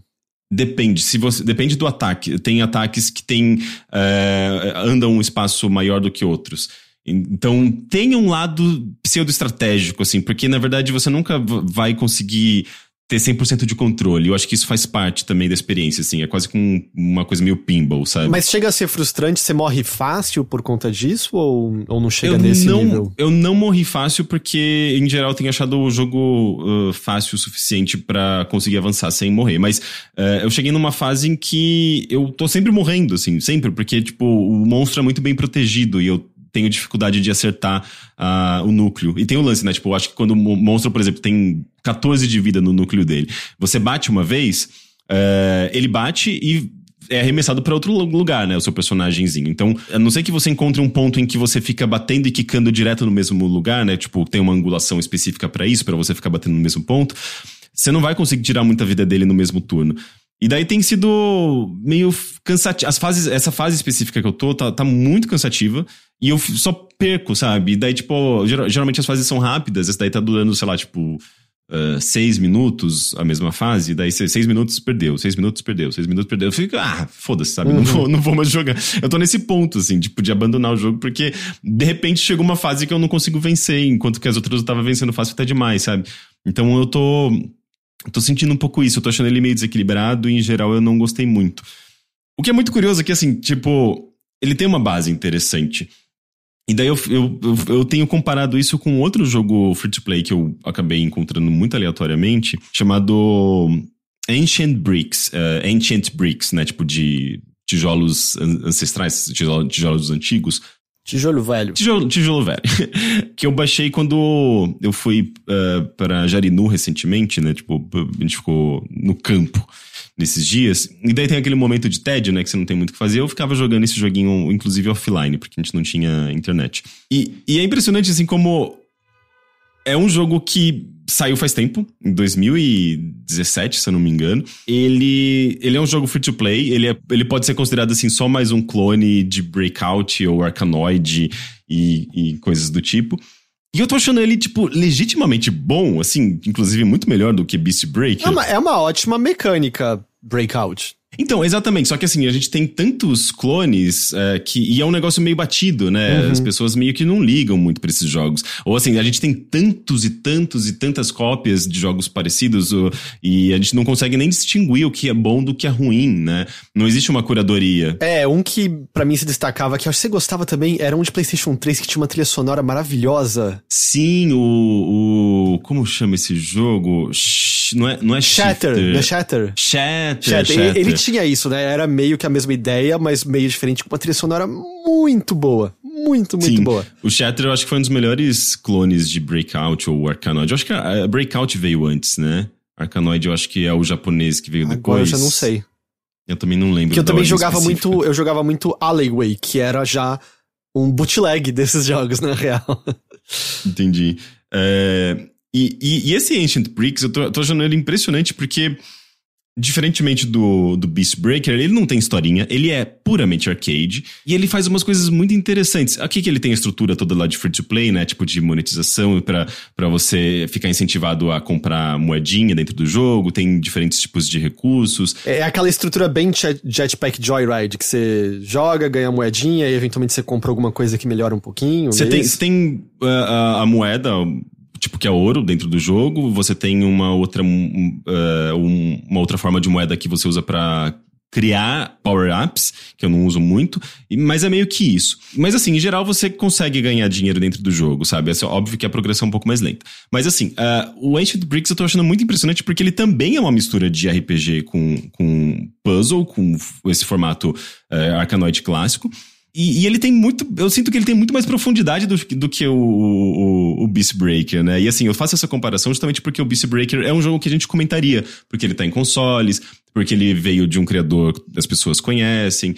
E o Ancient Bricks, assim, eu não sei quem fez esse jogo. Literalmente não aparece o logotipo dos desenvolvedores no jogo. Você entra já tá já tá no menu e não tem nada, não tem créditos. Eu achei muito bizarro. A primeira vez que eu vejo um jogo que você não consegue ter acesso à tela de créditos. E, e, e a impressão que dá é que, tipo, ah, ok, então é só mais um é, é, só mais um clone. Mas, cara, tem tanta coisa interessante nesse jogo. Primeiro que ele tem meio que. É, ele tem uma estrutura que você vai avançando e vai abrindo coisas novas. Então o começo é bem simples, é um arcanoide como qualquer outro. Mas aí, conforme você vai avançando, você vai abrindo uh, o modo mina, que ele é meio que um modo infinito, e, e você é meio que uma mina que vai descendo, você vai quebrando peças, né, e diferentes blocos, e diferentes, com diferentes coisas nesse, nesse cenário, gerado aleatoriamente, quase como um modo meio roguelike, e, e, e você meio que vai subindo. É quase como se fosse um. aquele jogo uh, que você vai cavando e vai afundando. Uh, é... Não é de. Não é Dig Dug, é o. É que saiu até agora um mais um. Saiu agora, é mais um. Tem alguns jogos desse estilo, né? Que assim, meio que uma mina que, que você vai afundando, vai indo cada vez mais Mr. longe. Driller, né? Mr. Driller. Mr. Driller. Sim, tem um quê de Mr. Driller, tem um quê daquele modo também do próprio uh, Bejeweled 3, se não me engano, que também uh -huh. envolve uma mina. Que era o mais é legal de todos, era É o mais legal. Cavando Aquele... fóssil e, e joias, né, escondidas na terra. E é difícil, é. é. um modo desafiante, porque justamente você quer ir mais longe. E, e, e, nesse Ancient Bricks você tem esses upgrades. Então, conforme você vai jogando, você meio que vai. Uh, você tem umas pecinhas que derrubam ouro. E eventualmente vai aparecendo outros tipos de, de pecinhas com outros tipos de minérios que valem mais do que o ouro. Então, é, você vai acumulando esse, esse, esse dinheirinho no jogo e vai comprando upgrades. Então, inicialmente, a, a, o seu pedal, né, o seu, seu taco ali, seu, sua plataforminha que você usa para rebater, ela é reta. Eventualmente, você compra uma, uma, que é curvada, que permite você controlar melhor as bolas. Você acaba, acaba tendo um, um, um diferentes graus de diagonal ali para você lançar a bola para cantinhos. Aí você vai percebendo quão técnico você pode ficar nesse jogo. Eventualmente você compra um, um, uma habilidade da, do seu pedal, né, da, do seu, do, da sua plataforma para ela carregar um poder sempre que a bolinha bate nela. Então, é, esse poder pode ser um poder de eletricidade, por exemplo, que você atira e ele se espalha e quebra blocos. É, você pode comprar diferentes tipos de bola. Você pode comprar a minha bola, por exemplo. Hum, me fala da sua bola. a minha bola, por exemplo, ela tem, eu acho que 3% de chance de eventualmente se duplicar. Então ela. Nossa, é complicado e, isso. De vez em é, quando tem que ir no médico. Inclusive vem um som de um espirro, faz um latim e ela se duplica. Assim, o eu Bruno acho não ótimo. se assusta de vez em quando. Assim. e, e, e, isso faz com que você crie automaticamente um multiball ali, sabe? Daí você tem que mais duas bolas para gerenciar, um pouco complicado. Foda, foda. É, uhum. E daí você vai tendo outras coisas, sabe? Além dos power-ups de dentro do jogo, tem uns power-ups muito legais. Você tem pecinhas dentro do, do, do, cenário, né? Tipo blocos que você tem que destruir, que geram reações em cadeias. Tem um bloco que quando ativado também gera eletricidade. É aquela bloco... coisa deliciosa que você acerta um e vê a fase inteira estourando. Sim, ser destruída, né? Chovendo dinheiro quando... em você, né? E, e, o dinheiro você tem que pegar. Inclusive você também tem um upgrade de... de magnetizar. Magnetizar, é, para o dinheiro vir na sua direção. Você pode ir melhorando. E você tem, tipo, pecinhas, por exemplo, que. Você tem pecinha que é um botão, que se você passa a bolinha por esse botão, ela vai abrir, às vezes, uma comporta, vai abrir um teleporte, vai abrir não sei o quê. Tem, tem tantas coisas, tantos elementos ali que conversam um com os outros. E isso, uh, e esse modo da mina é só um modo, porque você tem o modo convencional de passando de fases, são mais de 200 fases. Você tem um modo de fases meio experimentais, é o modo chamber, que é, é inclusive é o mais difícil de abrir, porque ele pede umas chaves e essas chaves você vai minerando nas próprias fases dos outros modos. E nesse modo você tem, tipo, umas fases meio puzzle mesmo, assim, tipo, você tem que ativar um. tem que destruir coisas em sequências específicas, ou você tem que abrir uma comporta para abrir uma salinha específica onde estão as pecinhas onde você realmente tem que destruir. Cara, tem tanta coisa nesse jogo. Ele é até meio problemático porque você pode ficar meio viciado, assim, sabe? Porque é igual, é, é, é até fazendo, acho uma comparação com o próprio Forza Horizon, tem coisa demais, você, você é meio que, tá, eu vou jogar agora nesse modo, agora eu vou jogar aqui. E daí, tipo, você ganha um, no modo X, você ganha uma recompensa que multiplica em 3 o ganho de ouro naquela fase. Daí você, obviamente, vai querer jogar o modo de mina, que é onde você ganha mais dinheiro, e daí você utiliza melhor aquele, aquele bônus, aquela recompensa que você ganhou. Então, assim, tem muitos graus de, muitas camadas de complexidade, tem muita estratégia possível, é um jogo extremamente técnico. E, e, e, eu tô achando impressionante. Assim, tipo, e é um jogo que eu nunca ouvi ninguém falar. Ele poderia ser só mais um desses múltiplos clones eh, espalhados uh, em celular. E eu acho que ele, inclusive, tá disponível só para Android e iOS sei lá, assim, parece só mais um jogo. Uh, enquanto que o jogo que eu achei ruim, eu vi mais pessoas comentando, sabe? Eu não sei se em 2017 as pessoas comentaram de Ancient Bricks, mas uh, eu nunca tinha ouvido falar. É, ao mesmo tempo é outro, é outro círculo, né? Eu acho que tem, assim, tirando coisas maiores como, sei lá, da Supercell e tal, tem muita coisa de celular que é muito, muito jogado, mas não, é, não tem a ver com o que a gente dialoga, não tem a ver com o que a gente. Até porque a maneira como, sei lá, eu me relaciono com jogos de celular é muito diferente, né? Aquela coisa que você puxa na, na fila do banco, na, no cartório. Uhum. Não, eu não jogo em casa esses jogos, né? Então acaba sendo diferente a relação. Ah, porque você não conheceu Ancient Bricks. Você vai jogar em casa, você vai jogar no banheiro, vai jogar lavando louça, vai jogar. você vai dar um jeito. Porque é o que eu tenho feito. Uhum. Minha vida tem sido nos últimos dias Ancient Bricks, porque eu comecei a jogar aleatoriamente por conta de uma viagem e não parei. Eu, uhum. Geralmente eu faço isso, sabe? Tipo, eu jogo ali no momento de tédio pra passar o tempo mesmo, porque quando você tá numa viagem, às vezes você tem esses momentos.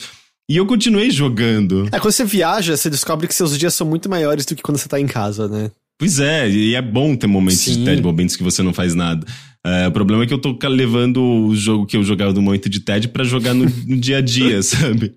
Mas eu tô realmente achando muito bom. E eu não gastei um, um tostão, olha só que avanço. É, diferentemente daqueles, daquelas tranqueiras Sega Heroes lá que a gente gasta dinheiro para passar raiva. Esse jogo eu não tô passando raiva, sabe? E você não gastou dinheiro nenhum nele? Nenhum, ele tem uma progressão gostosa, sabe? Até porque, como eu falei, tem essas coisas de você uh, tentar usar estrategicamente certos bônus pra, uh, de multiplicação de dinheiro para você jogar o modo que vai te dar mais dinheiro e tentar ter uma performance melhor. E eu, inclusive, procurando por vídeos de gameplay no YouTube, eu vi que tem umas pessoas que gravam as suas partidas uh, de recorde mundial, de recorde de no modo mina, né? Porque é justamente o modo mais legal, é o modo que envolve bastante habilidade, tentar ir mais longe. É, eu, eu, realmente, assim, tipo, eu fiquei muito. Fiquei até pensando assim, quantos outros jogos interessantes que tem já essa pegada mais arcade, essa pegada de puzzle, que a gente não vê muito nos consoles, né? Tipo, não é. Eu tava até. Lembrei daquela frase do, de um dos desenvolvedores da Housemark, em que é, eles ele falava, mudaram tipo, o estilo de jogo, né, que eles fazem, porque... É, que eles tradicionalmente eles faziam jogos arcade e não tava mais funcionando pro modelo de negócios deles, porque eles, tão, eles são baseados em console. Uhum. Tanto é que eles fizeram o Return, é Returnal? É. É, eles fizeram um Returnal recentemente que tem ali uma pegada roguelike, que eu acho que assim, o roguelike é uma coisa que se aproxima um pouco de arcade, é, mas eles conseguiram meio que mudar sem mudar essencialmente o que eles são. Acho que tem, tem um pouco. Tem as sensibilidades deles, mas é uma estrutura de jogo bem diferente, né, daqueles. Sim, faziam. bem diferente. Mas eu não acho que, assim, tipo, arcade é, deixou de existir da maneira que a gente entendia. Eles só tão, eles só, migraram de plataforma. É. é. um negócio que funciona muito em mobile, e se você começa a procurar por esses jogos de bolinha, eu adoro chamar jogo de. Pra mim é o gênero, jogo, jogo de, de bolinha. bolinha. E, e, tem tanta coisa. E assim, claro, tem muita tranqueira, porque infelizmente o, o meio mobile, assim, ele é saturado, é literalmente saturado de Assim como o Steam também é saturado. É, eu falar, o Steam não é como se o Steam ou o Itch fossem, ou mesmo o PSN e do Xbox e Switch, sabe? Switch. Você viu o jogo do Popeye que saiu no Switch? Meu Deus, não vi. Dos mesmos criadores de calculadora. Veio aí o jogo do Popeye. Como assim? Ah, esse mesmo estúdio lançou um app de calculadora pro Switch que entrou nos, nos apps mais vendidos. Gente! E eles lançaram um jogo do Popeye que, nossa, eu vou te mandar um vídeo depois. É, é, é triste o negócio, é triste. Não, eu, eu vi nesses dias que a, a Microids, que é uma publisher francesa, lançou um jogo do Smurfs, umas coisas que a gente não vê também, parece. É engraçado assim. Eu fiquei pensando, nossa, a gente voltou em 2007, quando tinha jogo do Smurfs, sei lá. Eu fiquei até curioso para jogar, parecia bonitinho. Enfim. Mas é, é, é, muita coisa que sai, muita coisa. E a gente não percebe, né? A gente não consegue olhar para tudo isso. A gente olha, olha para as coisas que chamam mais atenção e cria hype. Nem que você jogasse cinco coisas novas por dia, você não jogaria não, tudo. Não, não, não dá conta. E outra, assim, tipo, às vezes eu, eu, eu mesmo fico pensando, eu fiquei pensando muito tempo, assim, será que eu devo falar de Ancient Bricks? Ok, que eu tô jogando muito, mas assim, qual que é a relevância disso? Mas não Porque precisa ser relevância, não... pra você tá sendo bom entretenimento, é o suficiente. Então, mas, mas existe, na indústria de games, existe muito isso, né? Tipo, essa indústria do hype. Na verdade, assim, qualquer jogo, é, qualquer relevância de, de Forza Horizon é porque existe marketing, existe muito investimento, existe muita gente é, desenvolvendo, sabe? Existe um movimento em torno daquilo para que as pessoas joguem, daí muita gente vai jogar e as pessoas comentem. É, tá, tá, muito relacionado a marketing, né? Tipo, o próprio. Não uh, que seja certeiro, né? Tem coisas que. É, nunca é certeiro. Mas assim, o, Guardião, o Guardiões da Galáxia que vocês estavam comentando, talvez ele poderia ter se beneficiado de um, de um marketing maior, mais, uh, mais comentários em torno dele. A gente, vocês mesmos comentaram que é um jogo interessante e tal, mas que vocês não viram muitas conversas em torno dele. E, e, e muito da indústria de games é muito isso. As conversas geralmente giram em torno daquilo que, as, que são mais. daquelas coisas mais populares, né? Eu, eu diria que toda e qualquer indústria é isso, certo? No passado a gente tinha uhum. televisão ditando qual seria o assunto principal. Você tinha, tipo, um ou outro programa que te ajudava, sei lá, o lado B da MTV com o Massari, sabe? Você descobria alguma coisa fora do mainstream. Mas mesmo, mesmo hoje em dia que a gente tem um mais espalhado, é muito isso, né? É, é o que, que o que, que, chega até a superfície para você? Onde que você caça coisas diferentes, né? Porque é um, é um esforço ativo, certo? Ir atrás das coisas que não estão na boca de todo mundo. Uhum. Que é muita coisa, é muita coisa e nossa atenção é limitada e nosso tempo é limitado, né? Sim. E eu acho que o próprio jogo arcade, ele acabou perdendo... Ele, ele, aliás ele continua sendo muito popular, ele só não é falado. Porque assim, como que você fala de jogo arcade? É muito difícil, especialmente se outras pessoas não estão jogando o mesmo jogo, elas não vão entender necessariamente as mesmas regras, elas não vão entender por que é tão emocionante ou interessante. E, e ele acaba assim, ele acaba sendo muito jogado. Eu acho que muito jogado, uh, inclusive online, né? Tem muitos jogos arcade multiplayer, competitivos, em mobile. Os próprios, sei lá, uh, tem muito jogo. Clash Royale, eu acho que ele não se encaixa necessariamente, assim, tipo, numa experiência arcade. Mas assim, não, não como não deixa de ser, se a gente parar pra pensar, são partidas rápidas, baseadas em performance. Jetpack Joyride era por arcade, era Era por arcade, sim. É. E, e, mas é meio que eu sinto que é uma indústria que a gente tem tantas coisas e coisas interessantes e a gente acaba dedicando muito mais a coisas que são mais fáceis de serem até dialogadas e uh, conversadas, envolvendo histórias, narrativas, personagens e tal, que esses jogos eles continuam sendo muito jogados, continua sendo um mercado muito grande, só que a gente não necessariamente fala sobre eles.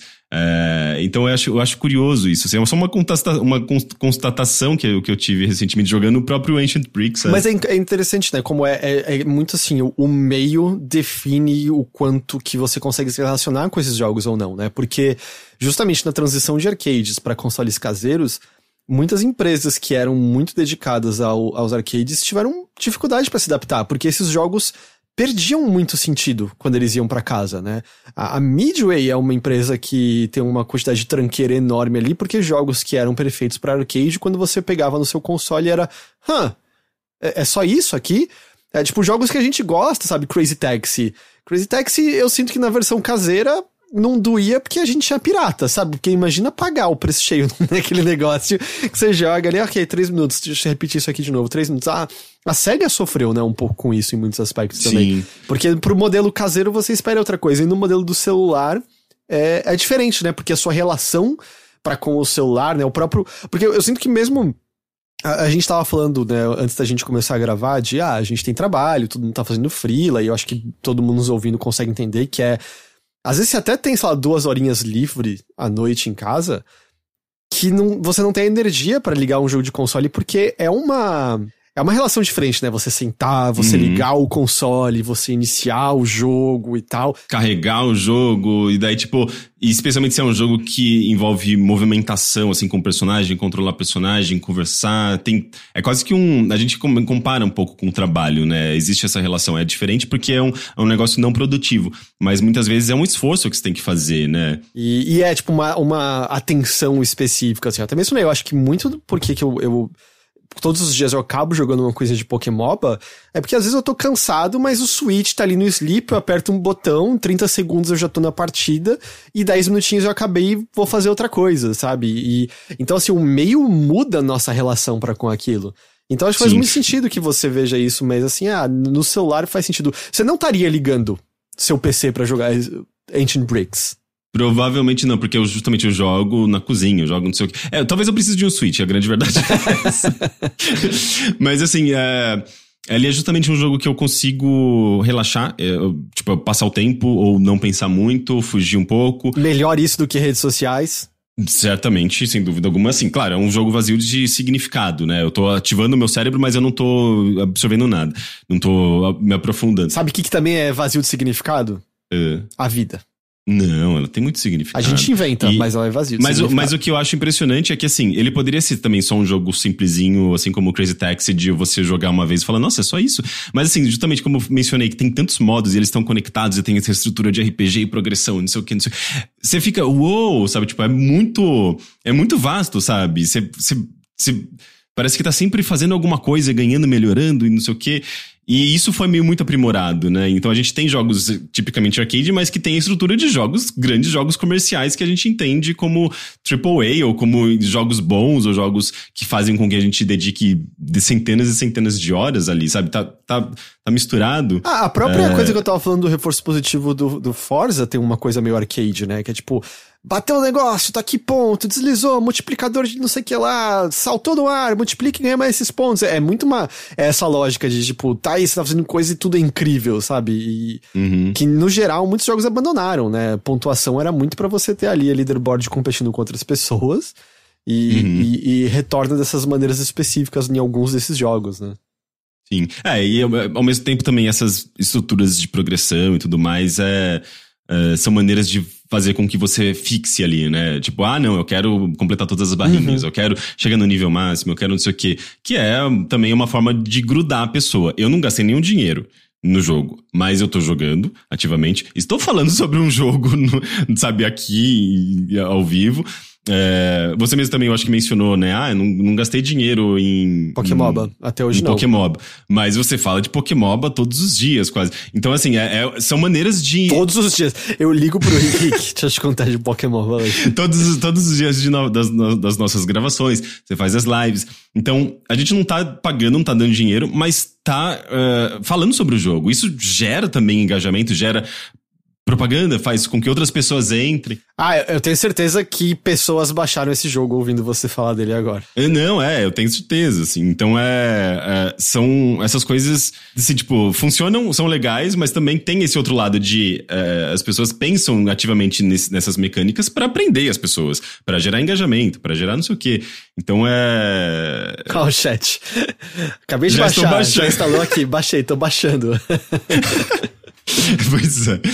Então, assim, ao mesmo tempo que é, que, é, que é interessante, é uma estrutura legal e é uma coisa gostosa, é muito gostoso de acompanhar, assim, tem esse lado de, oh, cuidado, que ele pode ser um pouco viciante. Assim como outros jogos também são viciantes. E qualquer certo? coisa, certo? Comida pode ser viciante, tipo, a, a, todo mundo tem que manter relações saudáveis com tudo, né? Assim, é... Sim. É que comida, a gente tem um limite, né? No estômago, chamado. Esses jogos, é tipo, a gente tem que determinar o nosso limite, né? Senão a gente pode ficar horas e horas ali e esquecer do resto da vida. É, mas, mas enfim, eu, eu fiz esse, essa reflexão justamente porque eu comecei com um jogo meio que eu achei que seria muito bom e eu me decepcionei, que foi o Beast Breaker, e foi para um jogo completamente esquecido e invisível, que eu achei muito melhor e que tá meio que dentro do mesmo gênero, sabe? Tá fazendo coisas que eu achei mais interessante. É, só por, por é, pra te falar, aparente, o nome do, sei lá, se é do estúdio é Zip Mobile. Eu acho que é, se você procurar no Google, você acaba encontrando ali, mas não tá, esse nome não está dentro do jogo. Eu achei bizarro. Eu fui procurar o site oficial e o site oficial tá fora do ar. Eu acho que talvez não é, nem exista, mas se bem que eu vi que tem teve atualização. É, teve atualização em jogo. 2021, eu achei aqui. Sim, eles devem corrigir coisinhas. Eu sei que uh, em algum momento no passado teve uma atualização que uh, eles colocaram um, um, um, modo novo, que talvez seja o Chambers, essas fases experimentais. A última atualização de Ancient Bricks foi agora em junho deste ano. É, saiu em 2017, né? Você tinha mencionado. Uhum. Uh, rating Count, eu não sei o que é essa Rating Count. Ah, mas ó, installs da Ancient Bricks, mais de um milhão. É, o jogo mobile é isso, né? Assim, não necessariamente são pessoas pagantes, mas assim, os downloads são geralmente são muito altos porque existe todo um, um, ciclo, né, do jogo mobile. Você tá lá jogando, daí vem a propagandinha, daí você vai baixar o jogo da propagandinha, daí você vai jogar o jogo da propagandinha, que vai fazer mais propaganda de outros jogos, e um fica, tipo, fazendo propaganda do outro. Né? é um negócio meio maluco, assim. Você meio que, se, deixar, você fica num ciclo de jogos mobile. É que eu, eu, eu tô vendo um site chamado AppBrain, eu não sei de onde vem os dados exatos deles, mas aqui diz que esse jogo teve mais de um milhão de downloads, e Mas isso, não é, isso não é grande coisa, não, tá? Installs, um milhão de, de, downloads é bem comum em jogos mobile. Tem certeza, Rick? Cara, é, é, assim, tipo, claro, você tem muita, muita coisa, então tem muita tranqueira. Mas assim, se você pega talvez é, esses jogos mais populares, é até pouco, ah, não, né? Sim, sim, mas eu acho que esse é o lance. É, os que chamam a atenção tem muitos downloads, mas a maior parte só nunca é visto por ninguém. Eu acho que esse é o lance dessas lojas. A maior parte é, é, nunca ninguém nem baixa ou baixa meia dúzia de pessoas. Vide que o jogo anterior da Zip Mobile se chama Mix and Connect, que parece ser um, uma espécie de pipe dream, e teve entre 5 e 10 mil downloads. Hum, Ou seja, é nada, bem, é nada. É. Mas também eu acho que deve ser bem pior do que o, o o Ancient Aí que tá, né? eu, eu não sei, né? Porque é tanto, é tão definido por. Essa é a grande coisa dessas lojas e o que acontece hoje em dia muito com o Steam também. Não é a qualidade do jogo que define, né? É algoritmo. É se você tem a sorte é. de vir para cima da loja, ou se você cai, né, tem o review oficial feito lá pela loja. Infelizmente, você pode fazer um jogo incrível, que não significa que você vai ter sucesso. Uhum. É, é meio. É quase que aleatório, né? Porque depende de tantas coisas. E eu acho que por isso que também tem esse. É, no meio mobile, eu acho que acredito que tem algum, algumas pessoas que cubram o meio mobile. Não, eu acho que é mais como os consoles PC e tudo mais, mas tem esse lance, né? Tipo, de, do jogo também tentar aprender as pessoas, justamente para que eventualmente elas comentem em algum lugar, sabe? É, depende muito dessa, dessa, desse, dessa publicidade espontânea. É, então, porque isso é uma coisa que acho que nós descobrimos na prática, e nós, digo, todo mundo que trabalhou nesse meio, é a galera não lê reviews de jogo celular, porque jogo celular você baixa no impulso, você vê na hora. Então, é, a loja trazer para destaque faz muita diferença para esses jogos. Muita, muita, muita diferença. Se tem alguma coisa mais que você quer falar do Ancient Bricks? Não, não, não. Eu só, só tomo. Só peço para tomarem um, uma certa precaução aí com esse jogo, porque. Para, porque se ele... alguém só ouve e tá tipo o Rick falando, a heroína é uma delícia, eu só peço pra você pegar... tomar cuidado aí se for usar em casa. Ele vai pegar ali na sua dopamina, sabe? Não, e, e, e, eu até falei pro, pro Bruno, porque o Bruno ele adora Breakout, eu acho que ele jogou na infância, ele gostava, e ele ama Diablo, né? E daí eu falei pro Bruno assim: Nossa, eu achei um jogo, eu tô jogando esse jogo desde a viagem, que é tipo um, um Breakout com Diablo. Ele, nossa, deixa eu, já vou baixar. Ele nem viu o jogo, ele já queria baixar. Porque a, a maneira como eu descrevi para ele foi tipo a melhor coisa do mundo. É, eu acho que pelo tempo, você quer falar de Tunchi ainda ou deixa. Ah, é verdade, né? Eu fiquei de comentar. Ah, putz, é pior que eu tenho, tenho algumas coisas. Assim, eu não gostei também do jogo. eu já, já comentando. Eu, uh, eu acho que vale falar. Eu vou falar rapidamente. O Tunch, ele, ele é um, um beaten up, uh, que saiu recentemente. Ele é bonitinho, ele tem uma, ah, uma coisa que eu achei ah, interessante. Eu, eu queria, ele tem personagens de outros jogos, ele tem, é na Floresta Amazônica, é isso? É, ele se passa na Floresta Amazônica, ele não é necessariamente. Uh, uh, ele não é um jogo brasileiro, é um jogo argentino. Ele se passa na Floresta Amazônica, mas não fica delimitado se é no Brasil, se é na. É Bolívia? Não, é Bolívia? Onde que é? Deixa eu ver. Floresta Amazônica Fronteira. Uh, não, fica de, de, não, não fica claro se é com uh, Venezuela, Colômbia, Peru. Uh, mas enfim, Floresta Amazônica. E daí você controla indígenas. Você tem alguns personagens Falaram diferentes. Que é peruano o jogo. Peruano? Eu tinha lido que era argentino. deixa eu voltar aqui pra minha tela. E daí você tem uma estrutura de beaten up, tipo Streets of Rage. Uh, e uma, um, um, lance meio roguelike, assim. Uh, eles tentam fazer uma estrutura que lembra um pouco o Hades, Hades, no caso que você chega no fim de uma, de uma etapa, você pode escolher entre duas salas, entre aspas. E daí nessas salas tem desafios específicos que vão te dar recompensas específicas. E é meio que isso, assim, tipo, você, é, quando você morre, você volta para um hub onde você pode gastar os seus, seus dinheirinhos, entre aspas. É ouro no jogo, enfim, de uma maneira meio. Uh, sei lá, como se fosse dinheiro mesmo. Eu achei esquisito, mas enfim. Porque, tipo, enfim, a gente tá falando de povos indígenas, eles não necessariamente usam ouro como dinheiro, mas é, você gasta esse dinheirinho para comprar novas habilidades e, e vai melhorando aos pouquinhos. Como eu falei, estruturas de progressão que acabam fazendo com que a gente jogue mais do que se fosse um jogo arcade básico, com todos os elementos ali de uma vez só. Ele não tem nada de muito errado no começo, ele é muito bonitinho, ele é, tem animações 2D bonitas, ele tem um, uma movimentação meio tridimensional. É assim, é, um, é 2D, é, mas ele tem profundidade, né? Você pode andar para cima e pra baixo no cenário, assim, pra uh, se afastar ou se aproximar. E tem uma certa complexidade, assim, no combate. Tipo, tem um lance de você jogar para cima e ficar batendo no alto, daí tem. Uh, ele vai avaliar sua performance de acordo com o estilo de combate. É bem parecido com o Devil May Cry. Mas é meio que isso.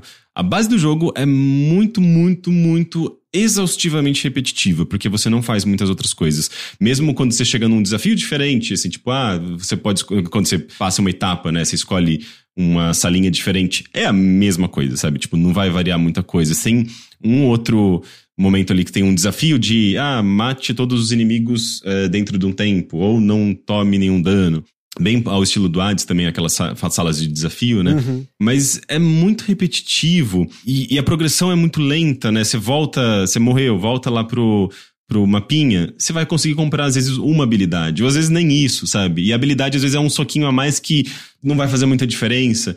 Então, você fica nesse ciclo meio infinito que eu comecei a achar meio uma tortura, assim, para mim, sabe? Eu ficava, putz, mas é muito cansativo e eu tô vendo as mesmas e mesmas coisas, os mesmos inimigos, os mesmos cenários. Mesmo quando você passa de fase, assim, não muda muita coisa. Às vezes, às vezes você vê um tipo diferente de inimigo. Então eu achei muito cansativo e eu tenho um sério problema com a representação do jogo. Porque eu acho legal você ter indígenas como protagonistas, mas eu achei estranho, assim, tipo, você enfrentar bichinhos bonitinhos. Ah. Você tá enfrentando peixes, sapos, uh, você tá enfrentando monstros da floresta, assim, mas na verdade são meio que uns animais amaldiçoados, sabe? Uh, ele, ele tenta se distanciar demais da realidade dos problemas reais de povos indígenas, sabe? E não é como se a gente estivesse falando de um jogo feito por americanos ou ingleses. É, eu confirmei tá que falando... é, é, de Lima o estúdio. De Li... Tá, de Lima, beleza. Eu acho que eu recebi porque eu, eu, eu, eu, conversei com o Jesus Fabre, que ele tá representando esse jogo no Brasil, né? Ele é o assessor de imprensa, que também faz assessoria para Aquiles e tal. É, eu achei muito curioso, porque o Jesus, ele é espanhol, ele mora no Brasil. É, a gente estava falando de um jogo, no caso, peruano. É, sobre povos indígenas da Amazônia. então, tipo, umas, umas coisas, uns regionalismos, umas coisas mas sei lá, eu, eu, eu, sinto que, sabe, ver um problema porque ele tá batendo em bichinho é, é um jogo, é, são só uns inimigos. Não, não, eu não. Eu, esse negócio de ser só um jogo eu acho muito errado. Não, porque, tipo, a questão é, é só alguma forma de antagonismo. Ele tá ambientado na floresta e são os bichinhos que ele enfrenta. Cara, você tem, você tem muito claramente quem são os antagonistas de povos indígenas, sabe? Por que que uh, a gente tá falando. Por que que quando a gente fala de policial. Tá, a gente tá jogando ali com uma equipe de policiais dentro do jogo. Os antagonistas dos policiais são os criminosos, são traficantes, são, tipo, que é super problemático e é super normalizado. É, por que, que a gente não normaliza certos tipos de inimigos é, em jogo? Só porque, tipo, tá ligado com o mundo real? Policial com, com bandido também tá ligado no mundo real sabe? É, então eu acho meio ingênuo quando você se propõe a fazer um jogo é, com personagens, personagens indígenas, não, não toma uma iniciativa de, de, de trazer um pouco para a realidade problemas que poderiam justamente ser, ser, ser tratados no você jogo. Você queria que eles espancassem uns garimpeiros, sei lá. Cara, robôs que sejam, sabe? Qualquer coisa, qualquer coisa pode ser dentro do, do, universo fictício do jogo, pode ser de uma maneira fofinha também, que é o que o jogo está se propondo. Mas poderia ser um pouco uh, menos justamente ingênuo, sabe? Ou um pouco menos. Parece, parece que é uma decisão tomada pra. Putz, a gente. Vamos, vamos gerar problema, não. Não vamos, não vamos falar de coisa séria. Vamos ficar aqui no nosso joguinho. Porque Poxa, é uma, eu vejo como uma oportunidade desperdiçada, sabe? É, é que ao mesmo tempo, sei lá, eu, onde, onde, sei lá, o que eu sinto é. Vendo as imagens, vendo o jogo em funcionamento, eu tenho tanta dificuldade de enxergar qualquer forma de profundidade, tipo, a ideia dos personagens indígenas nativos me parece tão só. É, só uma skin, assim como podia, sei lá, ser um punk se fosse uma rua, sabe? É, para mim parece quase um livrinho infantil e aí são os bichinhos. Eu tenho muita dificuldade em atribuir qualquer forma de significado. É claro, né? Tudo, a ausência de significado é um significado também, ao não decidirem. Mas tem significado, tem história. Os personagens têm histórias. E assim, são histórias muito relacionadas a. Uh Uh, dentro do, de, uma, de um folclore indígena. Tem o Mapinguari, é o primeiro chefe, assim como aquele jogo brasileiro uh, uh, que também explora bastante isso, o Aritana, né? É muito parecido, assim, é, explorando o folclore pelo folclore. Mas eu sinto que você não eu, não. eu não sinto que você causa um impacto muito grande, porque não me parece ser uma. uma uh, haver um diálogo com a realidade, sabe? Não me, me, parece ter uma distância muito grande com a maneira como a gente entende e fala sobre indígenas na, no, no, nosso contexto da América Latina. Mas, sabe? tipo, se fosse diferente, fossem os inimigos que trouxessem mais significado com o debate que a gente tem atualmente. Vamos supor, ah, os inimigos fossem garimpeiros e, e, e lenhadores e industrialistas, etc. O jogo seria ruim ainda, certo? O jogo seria ainda chato, não mudaria nada disso. Talvez, eu acho que, eu acho que isso pode poderia uh, poderia ser verdade, mas ao mesmo tempo eu talvez eu ficaria mais instigado, sabe? Eu ficaria, eu acharia que os desenvolvedores, uh, eu consideraria os desenvolvedores mais corajosos por tocar nesse assunto, sabe? Porque isso inclusive poderia fazer com que o jogo chamasse mais atenção. As pessoas falam sobre os significados dos jogos, às vezes muito mais do que as suas mecânicas. Jogos que não são necessariamente gostosos ou bons de serem jogados, quando eles têm significados uh, contundentes, uh, quando eles representam, eles simbolizam, eles são uma alegoria para alguma coisa, isso é comentado também. E eu acho que o jogo ele acaba perdendo essa oportunidade, sabe? Porque não é todo dia que a gente tem jogos uh, abordando uh, povos indígenas, questões relacionadas a essas culturas que são tão invisibilizadas. E o jogo tá, de certa forma, visibilizando, sabe? Eu acho isso, isso é interessante, tem essa questão da representatividade, mas eu acho que ela faz isso de uma maneira muito quase infantil, sabe? Meio. Uhum. É, parece uma história do Papa Capim olhando. Assim. É, não sei. Então eu, eu, eu, eu, fiquei um pouco frustrado com isso, sabe? É, especialmente porque eu, eu acompanho as, as, notícias. Não sei se é por conta disso também, né? Por ser uma pessoa que tá tentando enxergar, sabe, tipo, os problemas relacionados a isso. Eu tenho lido muito sobre colonialismo nos últimos anos, então eu fico meio frustrado, sabe?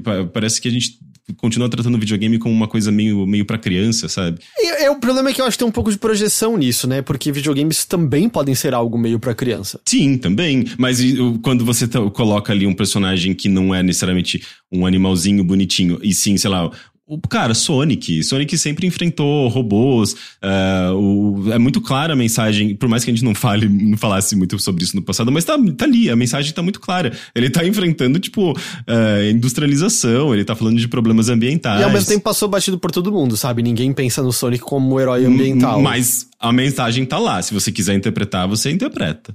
É, mas é, é tipo, é super fraca, certo? A mensagem ali. Não tem, não tem nada muito impressionante no ambientalismo de Sonic. Mas tem uma mensagem, sabe? Tipo, é... vai da sua intenção, vai, vai da sua vontade de, de interpretar ou não. E também a gente tá falando de um jogo que a gente não tinha esse costume, né? De tentar enxergar o que os desenvolvedores estavam tentando transmitir, ou é, falar um pouco de narrativa num jogo que claramente não tem uma narrativa declarada, mas tem os elementos lá, né?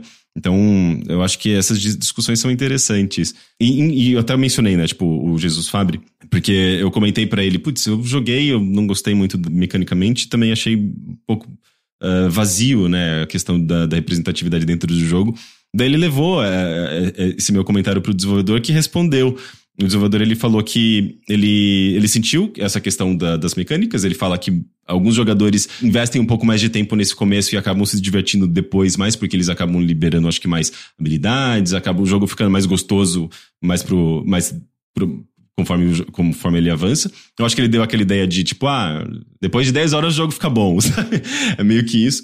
É, e, e ele comentou, ele falou que foi uma decisão da equipe, a equipe é, discutiu sobre como eles iriam representar esses povos e eles acharam que, sei lá, tipo, eles decidiram seguir por essa questão da, da de se focar em folclore. Foi uma decisão da equipe, mas ele não aprofundou isso. Eu, eu queria ter uma resposta um pouco mais comprida. Tá, não... Uh, então, assim, são coisas uh, que eles pensaram, são coisas uh, conscientes dos desenvolvedores. Talvez até nessa, nessa questão de mecânica eles podem trabalhar em cima, né? Mas achei legal, achei interessante a resposta dele, sabe? E, e ele, inclusive, o criador uh, do jogo, ele já escreveu livros sobre jogos na América Latina. Uh, ele tem uma noção interessante, assim, até política, sabe, sobre jogos na América Latina como um todo. Ele já escreveu alguns artigos pro Polygon. Eu achei interessante o trabalho dele. Eu, inclusive, não sei o nome dele. Deixa eu ver se eu, uh, se eu pego aqui, peraí. Chama Luiz, chama Luiz Wong. Ele já escreveu também sobre uh, a indústria de games em outros países uh, europeus e tal, mas ele tem um, algumas matérias bem interessantes sobre América Latina em geral. Ele fala também sobre, aqui, aqui no, no, Polygon, né? Ele tem um, uma matéria sobre Mr. Byte, The Gang Leader of Gaming in Peru. Provavelmente, assim, alguma coisa muito relacionada à pirataria ou, ou como uh, certos grupos no Peru conseguiram se estabelecer. Eu, eu fiquei interessado. Não li essas matérias, mas eu fiquei bem interessado. Que nem a gente tem o nome do, tipo, da galera do, do Brasileirão nos, nos, nos, nos jogos de futebol que adaptava, e aí você sabia o. Sim, Bomba Pet. É, sei lá, Rick, eu, eu, acho que talvez. Bom, eu não joguei, né? Então eu não consigo. Acho que talvez seja porque eu olho os vídeos e parece, tipo, ah, não sei, parece um joguinho para criança, sabe? Eu não, não, espero muito significado vindo de nada disso, assim. É, é, talvez seja também a questão de que, é, que quer ou não, tem jogo que eu olho e para mim bate, é, não sei, parece mais um brinquedo do que um jogo. Eu não espero muita coisa. Eu espero encontrar. Não é que. Óbvio, eu, eu diga que videogames não, não tem significado, mas tem jogos que eu não espero encontrar significado, sabe? Que eu, eu me relego a, tipo, ah, eu vou encontrar mais em filmes e em livros e e aí esse parece um jogo que eu olho e fica meio. Eh, eh.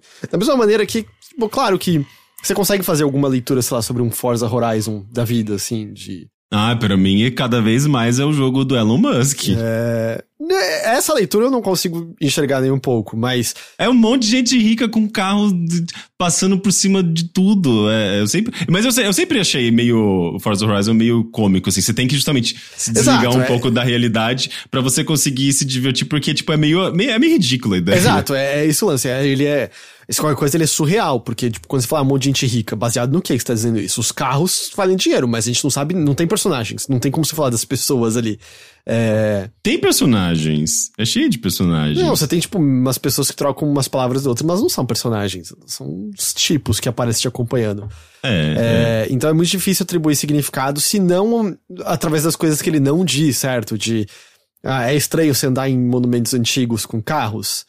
É, talvez, mas ao mesmo tempo eu acho que não é isso que ele tá querendo abordar, sabe? Ele não tá querendo. Ele não, ele não tá querendo fazer nenhum tipo de comentário, ele tá criando playground só pra, pra você se divertir. E você pode dizer, bom, isso é em si um comentário? É, possivelmente. Eu só acho que quando você entra nesse campo, tá. Eu acho um pouco forçado, sabe? A leitura, eu acho que começa a ser um lance um pouco meio. Um pouco meio. É, ok, você pode ler dessa forma, mas eu não sei se você tá querendo ler. Você tá escancarando o texto em vez de o ler, sabe? Você tá procurando ali o, o significado que você deseja. É, eu sempre, eu sempre vou por esse lado do, do significado, exato. Porque, tipo, para mim, jogo não é só um jogo, sabe? É, Civilization, ele tá transmitindo mensagens através ah, de suas mecânicas. caralho. E ele tá, e ele tá é, dizendo muita coisa sobre a maneira como a gente entende civilizações. Assim como outros jogos também carregam mensagens que podem ou não ser absorvidas, podem ou não ser, ser dialogadas. Sabe? Oh, tipo... Justo, quando eu, quando eu falei é só um jogo Justo, é, é, muito reducionista e, e, é diminuir o negócio. Sim, Civilization, a, maneira, a maneira. O que ele entende de civilizações, o que ele entende de monumentos importantes para a civilização, para a humanidade, já diz muito. É aquilo. É, desde que SimCity saiu. Essa é uma discussão que foi esquecida porque ela esteve mais em voga em círculos menores, mas é o fato de que SimCity tem uma ideia urbanista específica, uma ideia urbanista que na verdade você tem mais sucesso quando você cria zonas comerciais e residenciais de alta densidade do que de baixa densidade, e isso é sim apontar uma certa direção é, urbanista que exclui um certo tipo de população, que exclui um certo tipo uh, de, de, de, renda financeira. Uh, mesma coisa, The Sims. O que, que traz literalmente mais felicidade e alegria para os The Sims? Comprar objetos de maior qualidade. Então, o que, que isso quer dizer? Todos os jogos acabam tendo isso, mas eu realmente acho que se fixar nesses pontos é, é, é meio aquele lance de olhar para a árvore e não olhar para a floresta. Eu não sei, eu, eu queria ter a opinião de, de pessoas indígenas, sabe? Se elas sentem representadas no jogo. Porque, tipo, continua sendo, sabe? Tipo, é uma decisão de uma equipe de fazer um jogo sobre povos indígenas. Assim como eu gosto de me ver também uh, como um homem gay uh, num jogo e ver as questões de homens gays sendo retratadas num, num jogo, ou LGBTs, sabe? Eu mesmo eu tenho assistido cada vez mais séries com personagens femininas, sabe? Uh, e ok, que existe uma produção muito maior sobre isso. Mas assim, eu me identifico com essas histórias, eu gosto dessas histórias. Então tem uma questão de representatividade que faz muito sentido com os nossos tempos e com essa questão da diversidade que a gente tem explorado mais. Uh, e, e, então, eu acho que tem, tem uma questão de, de como as pessoas que estão sendo retratadas ali elas se sentem, sabe? Eu, por isso que eu ficaria. Uh, eu ficaria. Eu, tenho, eu, tenho, eu teria interesse em ouvir, sabe? Uhum.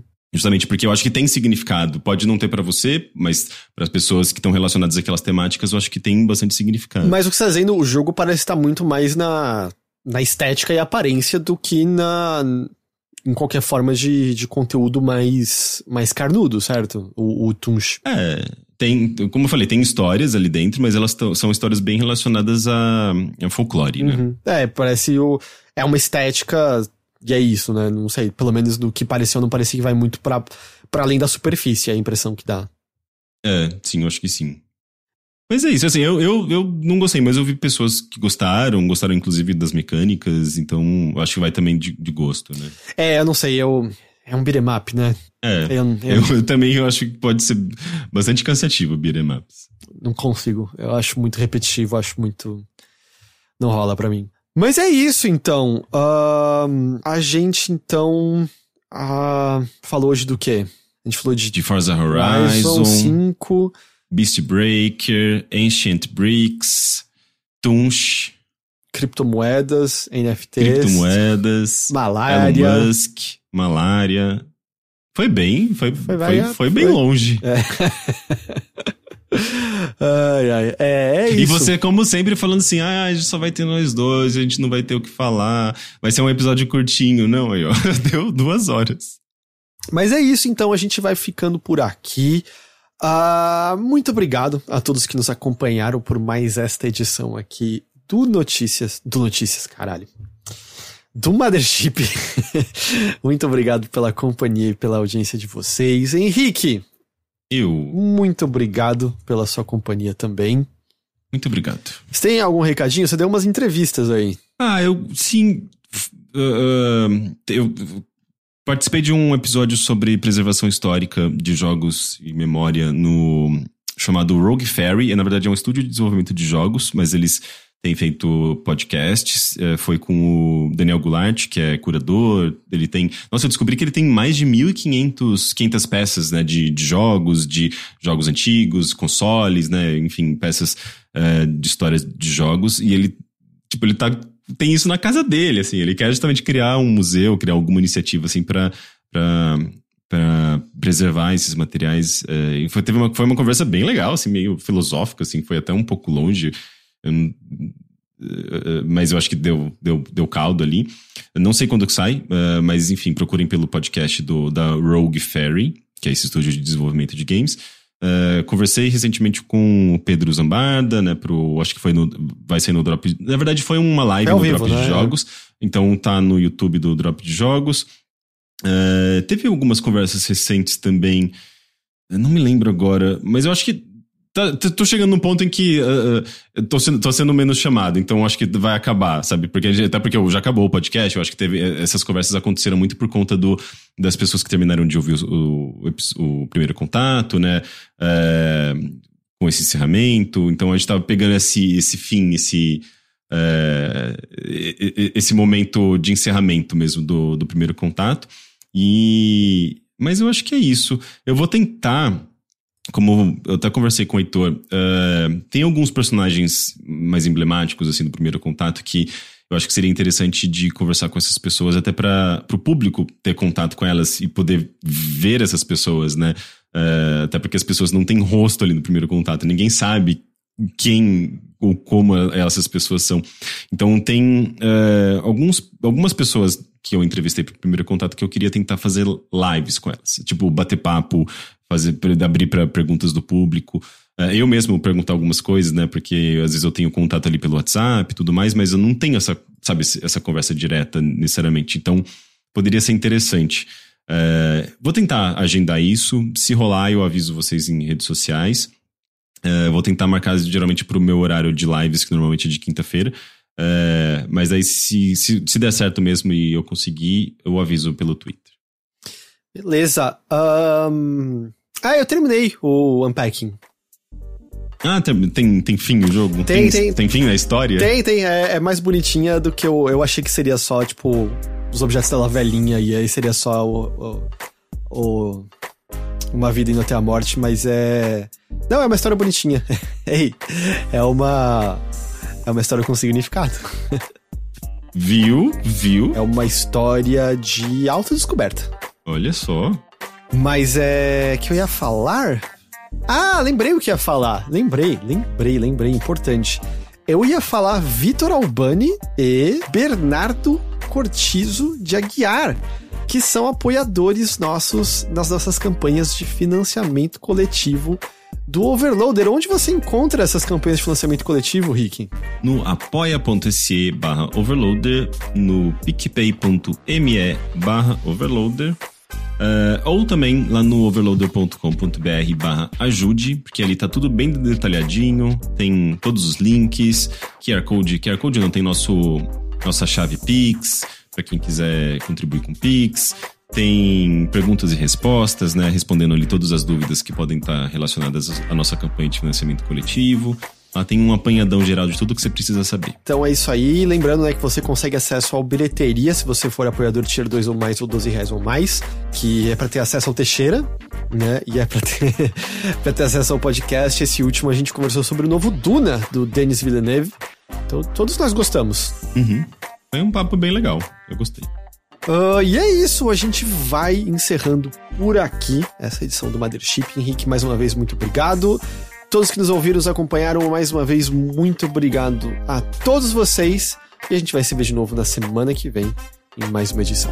Tchau, tchau. Tchau.